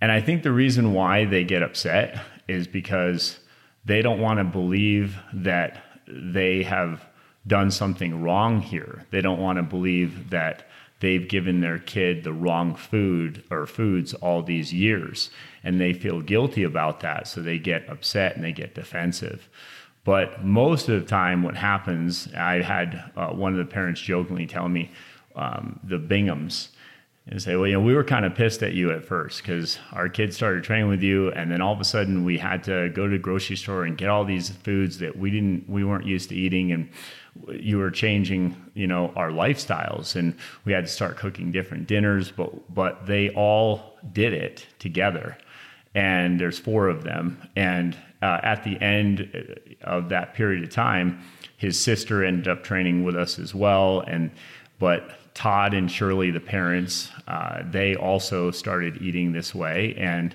by the end of about a four year period, when their kids were done training with us and moved on to college, they were all eating healthier. Todd was doing Spartan races. Shirley was doing all sorts of different uh, trail races. You know, they had just really gotten into the lifestyle. And that was the positive effect from it is we saw that we were we had a positive change on the entire family and that actually happens a lot now where um, parents tell me that you know this has helped us all out and we just didn't know and why didn't we know because we we we were brought up that way to eat these foods and now we've learned differently now we feel that difference we do feel healthier we do feel better and that's just something that they had to learn and they just didn't know any better. So I feel like uh, what Erin was referring to is unfortunately kids learn uh, habits from uh, you know well I shouldn't say unfortunately but they learn habits from their parents their parents have learned those habits from their parents, and people call it genetics, right? Like this is just the fat gene. No, this is the habit gene, is what this mm, is. Great point. So the kid's not going to, if a kid has the opportunity to eat bad every day, more than likely a seven or eight year old is, is going to do that. That tastes good. I don't care if it's Lucky Charms or Cinnamon Toast Crunch or a Slurpee or a Hershey's bar or a Big Mac or Nuggets or the Happy Meal or whatever, you know, it's marketed to kids. All of the things that I just named are things that I was brought up on eating. And I'm never, I'm never going to be the one that's going to say, my daughter's never going to eat me. I'm, I won't be that guy. But they will choose to eat that stuff in every meal if they could. It's the parents that have to step in there and go, it, no, it's not happening, and start creating those choice, you know, that that opportunity for those kids to start making better choices. Because if you go to a recital of Mia's, and Mia's seven or eight, seven, she's a year younger than Alyssa. I saw the same thing in her volleyball camp. I walked in there and then I start looking back at, at the table when they run up to their parents, and I'm like, that's not that's not cool to me. It's just not. And again, it's like I I do have compassion for it, but I also don't have a lot of patience for it because now it's affecting somebody that is looking up to you to guide them down that road, and I think they're being misguided. And I'm not saying there's not another argument of saying no, they're not. They're happy. They're no, that's fine right now, but in, give it five more years and let's see where it goes if they keep going down that road. I think that there's I, I, I get people are going to parent in every way. And I'm not coming in here. I would never say I'm the world's best parent. I'm not even close. I don't know if anybody is. But I would be damned if I was going to sit there and, and, and not say, hey, enough is enough. Let's let's get some exercise in. Let's get some steps in. Let's let's knock out the Slurpee a day after school or whatever it is. Because my daughter is a she's a kid. She loves to have fun. Bryce Harper and Michael Jordan and, and Axl Rose and, and, and everybody that you see is in this limelight in the world, they were once kids that just ran around with dirt on their face and freaking were happy go lucky and, and had to have adults making decisions for them. Yeah. And now it's okay to go into a place and see these kids being misguided or I, I I don't want to say misparented because that would be wrong. That would be politically incorrect. But I'm saying if you're seeing that, and we don't step in and we don't say anything like what the what the are you serious dude? You're gonna let him eat that mcdonald's right now when he's freaking 100 pounds overweight at 12 years old? I don't that, is that mean to say? Because i see it all the time. No, i see it all the time. yeah that's a tricky that it is a especially if you're part of the family you know if, if it's a family member you, you oh, don't have, have parenting you have parenting um, disagreements uh, it's it's pretty tricky I don't. I try not to get involved, and maybe that's something I should work on. But I mean, we we Matt and I talk about that all the time. You know, like you said, kids will be kids. I mean, Mia, as good as she is, and we try. I, am definitely more laid back. You know, and Matt will tell you that. But um, there isn't a day that goes by that she's like, "Hey, mommy, can we get?" She always you brought up Lucky Charms. She's never had Lucky Charms in her life, and she always wants them. And you know, once in a while we go on vacation, she'll get Froot Loops or something like that. But yeah, left her own devices, she would eat the the Lucky Charms every day. You know, so yeah, it is our responsibility to try to create good habits. But it's not our responsibility to step in and say something when we see it, or is it just an on, is it an ongoing process to where we just assuming that they might figure it out on their own someday or is it just okay? Is it okay that we have the fattest country in the world? Is it okay that all the studies show that we are an obese country? Is it okay that we're sitting here talking about diabetes in a 7 year old childhood diabetes you say is an all-time high. I don't have proof of that. I'm going off of what you were saying that it is it's a lot higher today than it's ever been. Is it okay that we just keep going down that road? Because all you're really all you're all all that i see is it's going the exact opposite is of it's it has the chance to get worse now. It's easier to get on an iPad. It's easier to get content. It's easier for these kids to have a babysitter that's not active. The people are calling the iPad the new babysitter because a kid can sit there and be out of your hair for hours. Yeah, well, that's all individual. I mean, no, that's not okay to me. You know, I that's not how I choose to live my life or raise my child. But if it's okay for someone else, it's not. It's not under my control or my power. again, I, again, that's a personal choice. I think. Yeah, I feel like almost answering this with what's not okay. You know, to me, what's not okay is that I can come off as extreme because I want my seven year old to enjoy the taste of an apple and think that that's sweet enough, right? Versus those Lucky Charms. And then people acting like I'm being extreme because I won't um, allow my child to have sweets every day. That's not that's not the way it's supposed to be. And again, I think people take offense to that sort of thing because they are allowing their children to have sweets every day because they have it every day. And they don't want to change that lifestyle or they don't understand the true impact of what those sweets are doing, right? And that, I mean, just sweets, it's not just sweets, it's fillers, it's all of the additives we take in, right? It's the corn syrup, it's all of that stuff. But what I do know is Mia does look forward to eating fruits and vegetables. She does think that apples are sweet. And that's kind of the gauge that I've always had. And there have been times where, especially around the holidays, like Christmas is always to me, um, it's a great time around family, it's a great time to celebrate.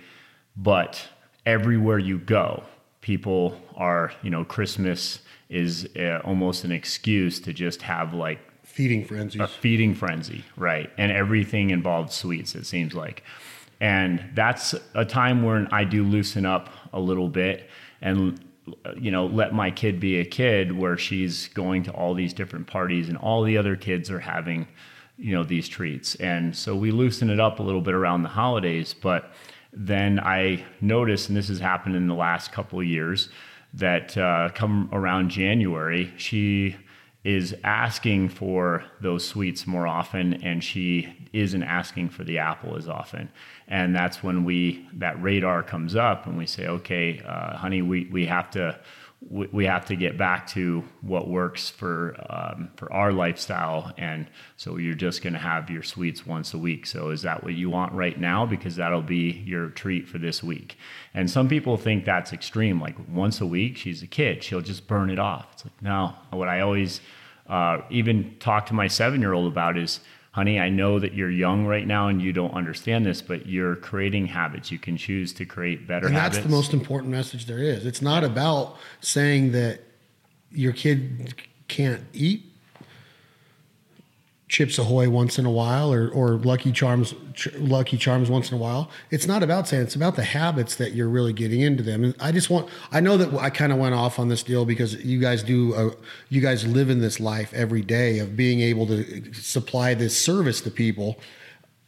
I don't I don't want people to come off of this thinking like we're looking down on somebody. I want to make sure that they understand that because the science says that the average lifespan of Americans is going up females higher than male, but it's still like right there around 73 to 77 in there. Okay. The, the lifespan average continues to go up. So the science is saying that we, over here, we're a fat country, we're an obese country. We live the fast food lifestyle. Super Size Me was that documentary they did, which I don't know if you've seen it, but it's pretty interesting. Yeah. The, the mentality of a fast food eater that eats it like that, which a lot of people do. But then over here, the science is saying that our, our, our lifespans, our average lifespans are increasing. That proves our point to me. I'm saying that no matter if you're living longer, are you comfortable? Are you happy? Are you getting around the way that your body has the ability to get around without being in pain, without tearing muscles, ligaments, joints, everything that tendons, everything that goes into it? I just don't look at people and take them serious when I see that because I'm like, man, that can't be that can't be good. That can't be a good way to live because when I can't button my pants, not just not just mentally or vanity wise, I really feel bad. Like I don't approach my life the same way. Better life through chemistry is not a better life. You know, you're talking about people living longer. Of course, science comes into that now, right? We can figure out ways to keep people around longer and we can give them prescriptions. Man, you're freaking smart today, Matt. That's an, I'm writing that one down too.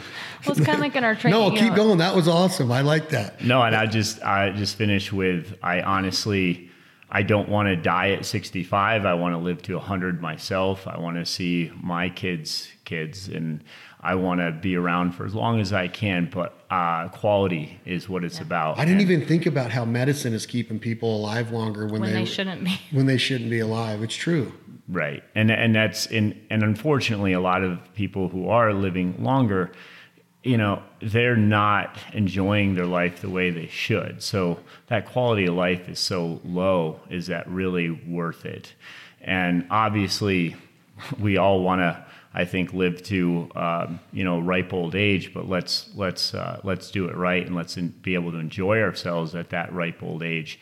And that's the that's the difference. And people say, "Oh, I'm going to drink now because I want to enjoy my life now." Like, okay, you can tell me all you want to that that's enjoying life, but I don't buy it. Well, we interrupted you, Erin. That's why Oh, we no, both was looked at you.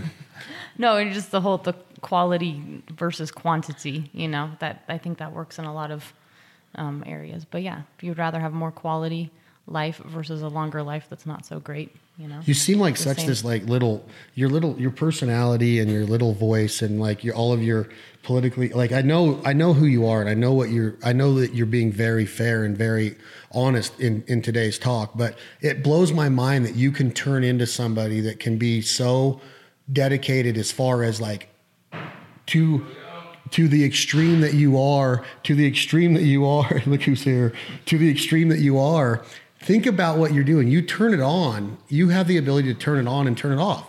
You don't go into jujitsu practice and training in your everyday mentality in life. If you guys can hear that, that's Joey Gilbert coming in hot for the next podcast. he just coming in here. He's got that. He's in a suit and tie, looking good right now. But Erin, you're being you're very soft spoken and everything. So I'm reverting back to the beginning of our conversation uh-huh. now because this is very important to me. Okay. You don't look for clients. You don't have that mentality to go out there and sell yourself. You guys wait for them, and I love that. That's awesome. It's it's people want it. They come to you guys to get it. You are now an MMA black belt jiu-jitsu No jujitsu. not jiu-jitsu mma black belt which uh, one joey is now rubbing on matt's pecs and his deltoids and shoulders Erin Yes. you are now offering your vision and your expertise through you and matt's training Yes. pendola training why why are you taking it a step further to get your message out and your mentality out and your findings and your teachings and your your view on training why would you take the time to offer this video series now and what am I going to get out of watching Erin Pendola on an iPhone or on, on iPad if I can't be in that gym with the senses and the culture? How are the, how is this video? Why are you doing it, and how, why would it help anybody? Well, Matt touched on it briefly. Um, that you know there is a lot out there. Just Google Google training or, or athletic training, whatever you want to put on there. You're going to get thousands of results, but unfortunately, a lot of the results are not so great. So, our goal, our mission is to, yeah, it's never going to be as good as in person. I get that, but we can at least give an idea of what we do, and you can follow those videos on your own. So if you don't live in Reno or you don't have the time or you the financial, you know, issues, whatever it is that you cannot come and train with us, you can still get our vision and understand what we're trying to teach through these videos. So it's just an idea to to be able to reach more people, to get a bigger audience so that we can share what we know and try to help as many people as we can essentially. And and as a woman in business and, and being with Matt and doing what you guys are doing, when do you tell yourself that you're qualified to do this? Because when I watch the videos, I'm like, that's badass. But I understand who you are. I understand what happens in the culture of that business.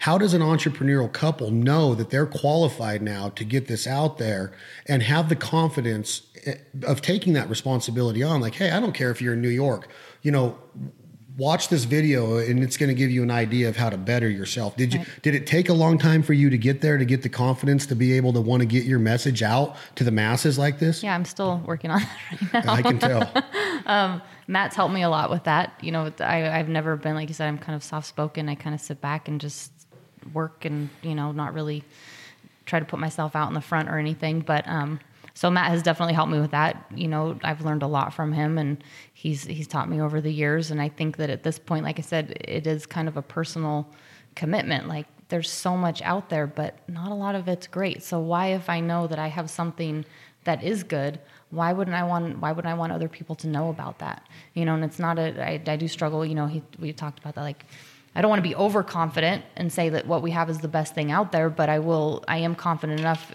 to know that it's better than a lot of things out there. and if if people agree with that, then then that makes me happy. You know. and I, I think that I think that as far as getting the videos out there, it really you know, what's the word I'm looking for? Proceed, supersedes, proceed. Just real quick, the reason why Chad was just laughing, Erin's saying she doesn't want to be overconfident, and Joey's sticking his butt out because he's always talking about how nice her butt is, and, and his I, I know his point to that is that. is just as, as as just look at you you should be more confident about this. But but here's here's here's the thing. And we and and we we know we appreciate that joey. But here here's the thing.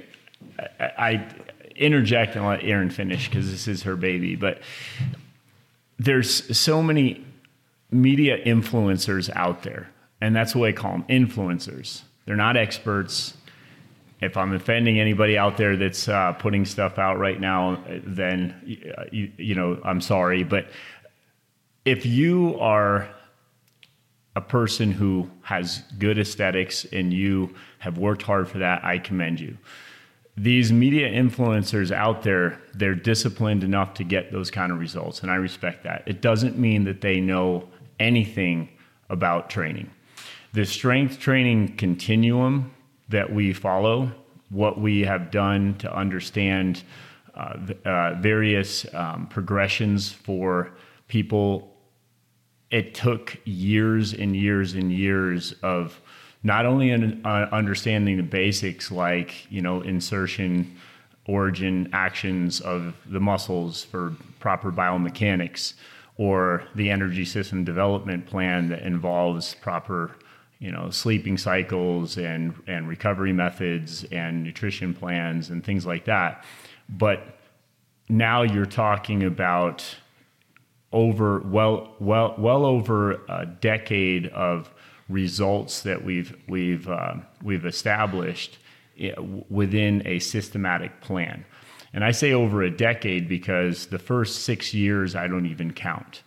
You know we have about 18 years in on this. The first two years i wasn't um, you know even knowledgeable enough to say that i could create a system. Uh, the next six years i felt like i spent that time interning under you know climbing the backs of giants so under uh, really really smart guys or girls that were able to give me a little bit better knowledge about what I was doing. So guys like Mark Verstegen and Mike Boyle and uh, different people in the in the field that I found to be experts and I knew I could learn from. And Erin and I started to do more and more research for our system.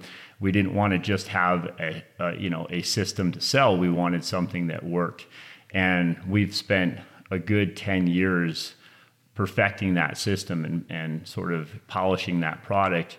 But we have countless results that we've already had with people we've been able to work with personally to the point now where we feel like we could put out a really solid system and product that we know works and is, is based off of science, is based off of real world results and that's the difference to me is if you're looking for a program and it's based off of how somebody's abs look or how their butt looks, you know, that's on you. If you really think that that means that they know what they're talking about, that's on you.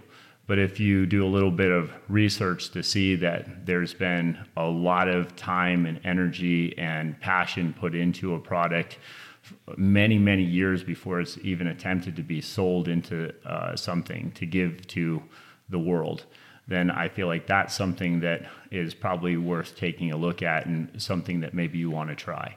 You know, so we we think of ourselves at this point as being fitness experts, but we put a lot of time in. We've uh, we've taken countless certifications.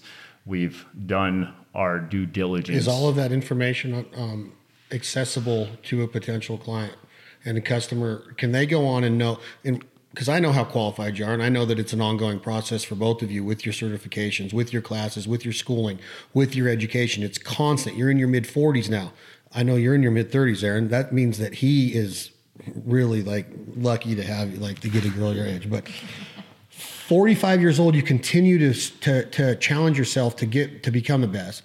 Joe, I'm, I'm 46. I know I only look 45. 46, that's what all the training did for me. But Joey, Joey, we talk about Joey all the time, and he's here now. He takes a lot of credit for getting you guys to the point to where you want to come out with videos. He just sent me a text saying that it was his idea and that he's been telling you for He years. has been. He, I will. I will agree with that. Joey has been telling us for years, but that's you know. because he believes in the I was going to say to me that's a huge compliment because if you have someone like Joey or you, Chad, you know, our clients that have been with us for so long and have seen literally from the ground up what we've become, that to me is is a huge compliment, and that does give me confidence. You know, if you guys were to say no, I don't think you should be doing this. That would that would be, you know, I, I would take that to heart. But you know, you you are saying we believe in you. We understand where you guys have come from. So that's that's huge to me, and I, I really do appreciate that. But yeah, all that information, um, you know, if you go on our website, it does give a brief history of Pendola training um, on there. So that I, I think I think Erin, it's, you're going to be very successful. with it. First, because I think you're a hell of a, a human being. Second, the way that you do, the way that you approach people is is really um, not the mentality that I would assume somebody of your stature or your qualifications, or and that and that might be unfair to say, but usually somebody that is driven and focused like you is a little bit more preempted to be like, hey, let me teach you something. But I like the way that you're like, hey, this is what we do. We're, it's proven. And the compassion that you have for people really was evident today because I was trying to get you to say, like, yeah. And then you just kept firing back at me, like, no, it's that's one way to look at it. Here's another way to look at it. So I think that if people really take the time to really ingest in this and look into this information and find out what qualifications are, and then take that first step of getting that video and saying, hey, I'm in I'm in Miami. I don't feel good. I listened to this podcast. I heard about Pendola Fitness, Pendola training, but you said fitness too, fitness experts.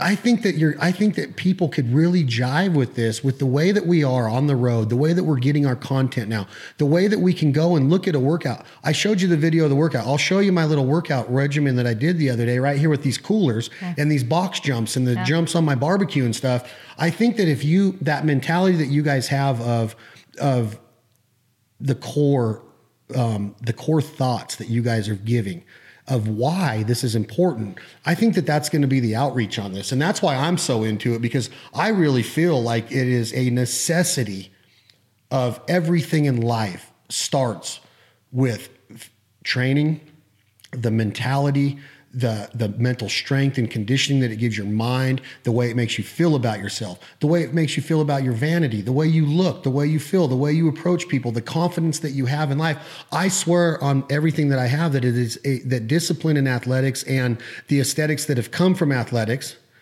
are a big reason why I have the confidence I do to go into the meetings and into the endeavors that I'm in. It does. It does reach across all branches of life. That's for sure. Yes. Yeah. And I'm not even going to get into sex because that would be too personal right now. I was really going to get into how much better sex can be, but I don't want to do it with both of you sitting here. I'm going to I wait don't know for if we just have Matt. enough time for that conversation.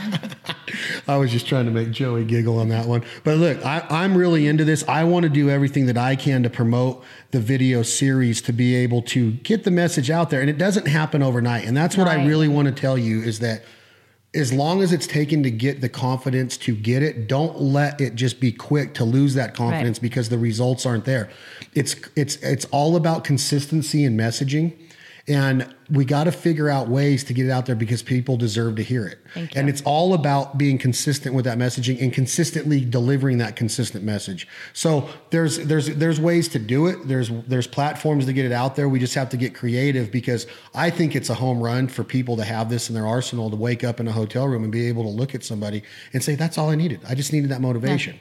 So I, I kudos to you. I think it's cool. People can find these videos at pendolatraining.com. Correct. Pendola Pro- Project on Instagram is what you guys are. Yeah, the video, the best way is through the website, pendolatraining.com. Click on the, the Vimeo link. It's all in our social media buttons at, on the bottom of every page on the website. No matter what page you're on, just scroll down to the bottom, click on the Vimeo link, and it'll forward you right to our on demand page, and all of it's right there. So couldn't be easier. You can also contact us on our website. It's the easiest way to do it. If you have questions about the videos, or even if you have some comments on maybe some things you would like us to address for future videos, because we are still just really getting started with all of this. We, we've we've started it 2019. We're launching it. But as you interviewed uh, Zach the other day, uh, that trainer who's helping to take over our gym so we can get out of the trenches a little bit more. And our idea on that is that we really want to focus on the outreach for this um, in 2020 especially so uh, you know feedback would really help too um, what you think about the videos if you are using them what you would like to see more of um, how we could expand this to help you more because ultimately that's what it comes down to is we, we are trying to help more people. We want to be able to get outside of Reno. We want to be able to expand our brand uh, because we do believe that that will help more people. And we would rather help to affect 10,000 lives in our lifetime than just the few people who surround us in Reno who can happen to afford the, the personal training, so to speak. So, th- this is something that we're passionate about. We do want to spend the second half of our careers, if you will, expanding this this brand. So I, I think um, if people are interested and if you want to give us uh, feedback, that's a great way to do it. Just go to our website. You can contact us there. You can check out the videos, and uh, we'd love to hear from you.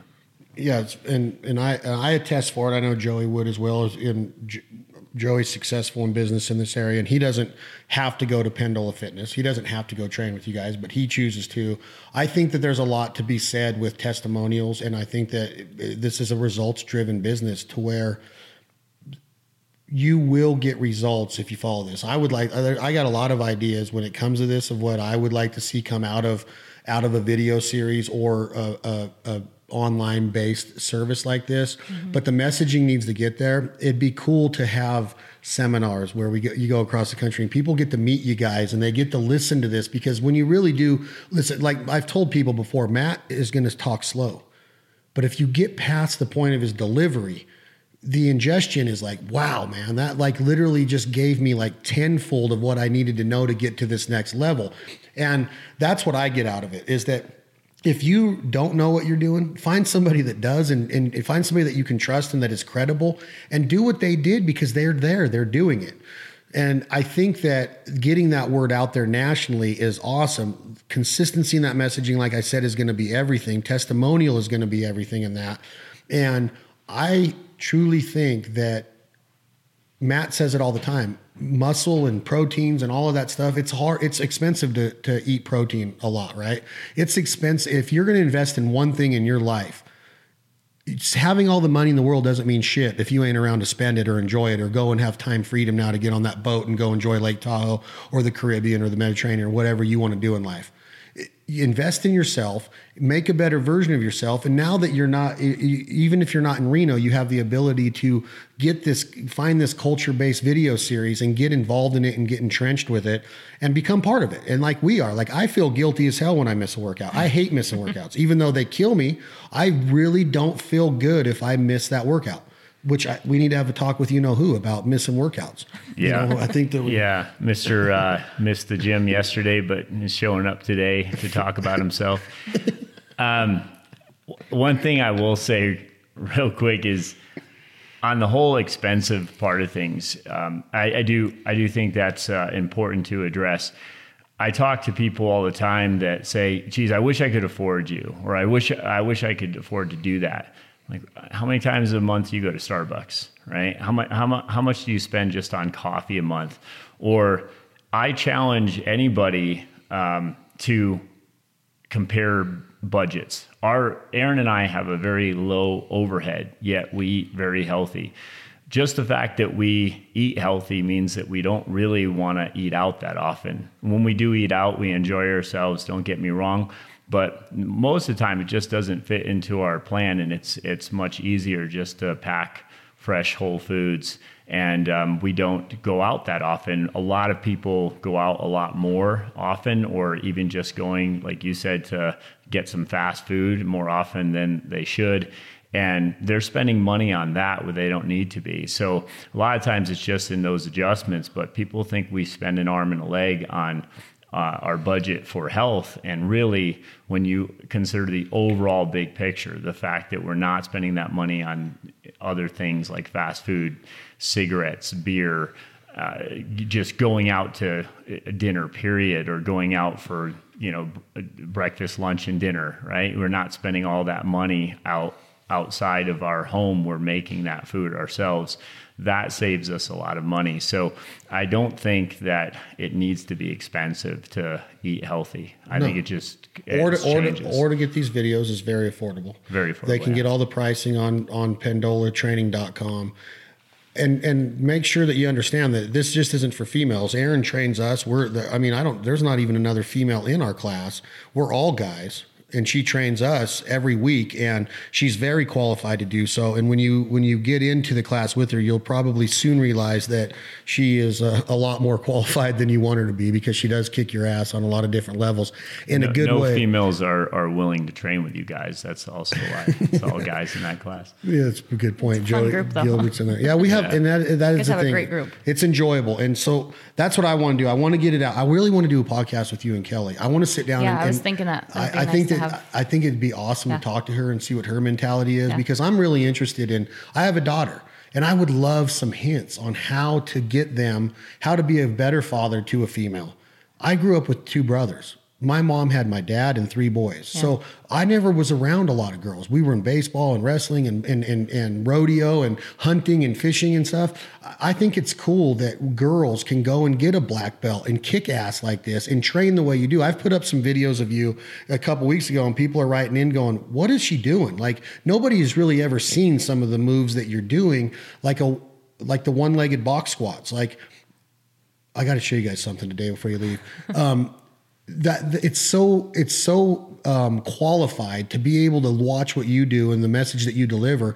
You, I don't want people to come out of this thinking, "Oh, she's a girl, she can't do it for me." And I want to, I want to sit down with you and Kelly and figure out that mindset. And Joey has a daughter too. You guys have a daughter. I want to find better ways to get them that confidence that they that they that they deserve to have. And there, I think it's saying a lot um, in today's society that women are doing the things that they're doing consistent with what we're doing. I mean, some of the UFC fighters now, with what's going on in even combat sports, is very heavy with women now. So I think that that would be a cool conversation to have. I think that what she's done with conviction, what she's done with her titles, um, her I think she's fifth degree black belt. She is, yep. Which is pretty badass. It's amazing. That's amazing. I mean, considering it takes is she jiu-jitsu Brazilian she, or is she MMA um, too? Well, she's fifth degree black belt MMA, but she's a second degree black belt in Brazilian jiu-jitsu. So, wow. Yeah. So she's really qualified. Yeah. She's the nicest person ever. But yeah, that's and, and that's what I talked to Zach about is the mental, you know, the the approach that people have in life that are that are trained in martial arts and the in the confidence that it gives you, the respect it gives you, and you said it today, the compassion that it gives you for people. I think yeah. that that's the that's so important. So. PendolaTraining.com, Erin Pendola, P E N D O L A, Pendola Project on Instagram. They have the proof is in the pudding. They have turned out athletes that you have all heard about. They've trained with Olympians. They've trained with professional athletes. They train um, at the Olympic Training Center. Matt has taught with Coach Bobby McGee. He ha- has a, a, a, strong network. And the most important thing that they have is the education and the backing of the message that they're delivering, which is so important to me because it's easy to say. There was a quote on the board yesterday from, say the quote real quick from the doctor about the evidence and the proof. And, and, and how did it go? Do you remember? I'm going to put it up on the website, but it was very important to me to hear that because it's easy to say stuff that's not backed up by truth. It's easy for me to get on this microphone right now and say something, and then people will go out and research and go, "Well, that wasn't true," but you made it re- you made it sound like it was really true, and it's not. So there, there's the the I think it was something about man, I don't even want to get into because it was such a strong quote to me. I wish I had Scott's book I should have Scott's book in front of me. Scott writes everything down. I should be taking I, I just took a quote from Dr. Andy uh, Galpin, but it, it, just it was basically I can't remember the exact quote now. It's just something that I uh, took from uh, something I was reading research wise from what he did, but it was uh, just basically based off the fact that you need to really follow things that's evidence based um, uh, science. And um, there's a lot of bro science out there, and we need to be careful about what we're believing. So uh, that's that's what the the quote was about. But I I, I do want to just last thing to finish with. I feel like all of this uh, that we've talked about today was super important. But with the videos, I do think that we kind of skipped over why these videos can be important for people all these years that we've put into training and developing systems and programming we look at a lot of the training that's out there right now that people are doing. And for example they're doing a lot of push type of movements where uh, most people already have too much um, uh, anterior rotation in their shoulder, for example. And so, are all those push type of movements um, good for that joint articulation in that shoulder, or is it good for your overall posture? Is it going to allow you to feel better? Is it going to allow you to start moving more functionally or more athletically? So, we selected movements that are based off of a specific system where we're going to help to balance your body back out. So we have cer- certain things that we do there where we'll make sure that we have the proper posterior shoulder girdle recruitment. We'll have good three parts pull to a uh, to one part anterior push. All of that, those things. We have thoracic rotation in there for specific reasons. We have the internal obliques working with the external oblique on specific movements to make sure that you are able to function well. So the point is that can all be very overwhelming to even think about. And i think that when people look at training programs in general they're so lo- used to looking at almost uh, like bodybuilder type of programs or movements that are aesthetically based but they're they're actually creating more problems in the long run for that person functionally. So we've taken all of that confusion out and we're just giving you what works. You don't have to worry about figuring out all of that. You certainly can learn more about it, but the point is if you follow the programs, you know that you're going to work better functionally. And again, because you start to get more functional, more athletic, the aesthetics will definitely follow but you can do that chronically long term. We've figured out the energy system development plan so that you're not always working uh, at intensification, for example. There's accumulation that we've built into the program and vice versa so that you're not overtraining, overreaching, or doing too much of one type of the strength continuum compared to another. So, that to sum it up is what the training is really about to us that we have a good balance in that. And we don't think that people should um, you know be confused with that with too much terminology or too much information. So all you have to do is follow the programs and that's all figured out for you. Watch the video. Yeah. Very well said matt. You're on fire today. I'm very very impressed with your ability to to lay it out like that. That's better than I could have said it. Like that's uh, right there is enough reasoning to get involved and get the videos. So we're going to be delivering the message. It's pendolafitness.com. Look at the videos. Pendolatraining.com. Frick. pendolatraining.com. Pendolatraining.com. Okay. Get on there and check out these videos because what Matt just said summed it all up. That's a great reason. They take all the guesswork out of it and they're qualified. Their credentials speak for themselves and the proof is in the pudding. So for Erin Pendola, for her awesome husband, Matt Pendola, they're both very lucky to have each other and they're doing a great job of raising their daughter. And I even had my daughter Lisa tell me yesterday, I want to go back to the gym again. So that's cool because she's been in there twice and she's to, I want her to come back in there and hang out um, we will be back in the gym. I, maybe we do a, a, podcast live from the gym one day and, and, film it and do some of these, film some of these things to accompany the podcast. Yeah. I think that would be really neat.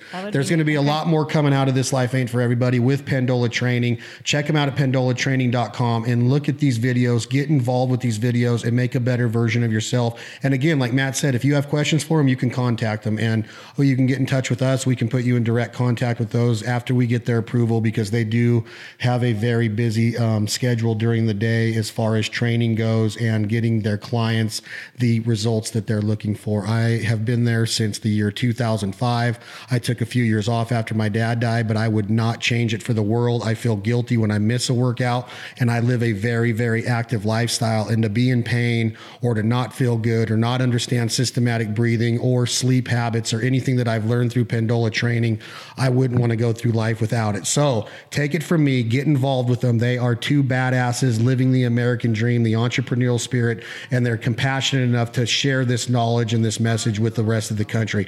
PendolaTraining.com. Tom Rashashin, please do me a favor. Play Leith Lofton. What you going to do when the money's all gone? Thank you all so much for the support of the podcast. And remember to get signed up at nawtc.com for the 2019 North American Whitetail Championships, brought to you by my good friends at Bone Collector. Thank you all very much. Say life on earth won't last that long. What you gonna do when the money's all gone?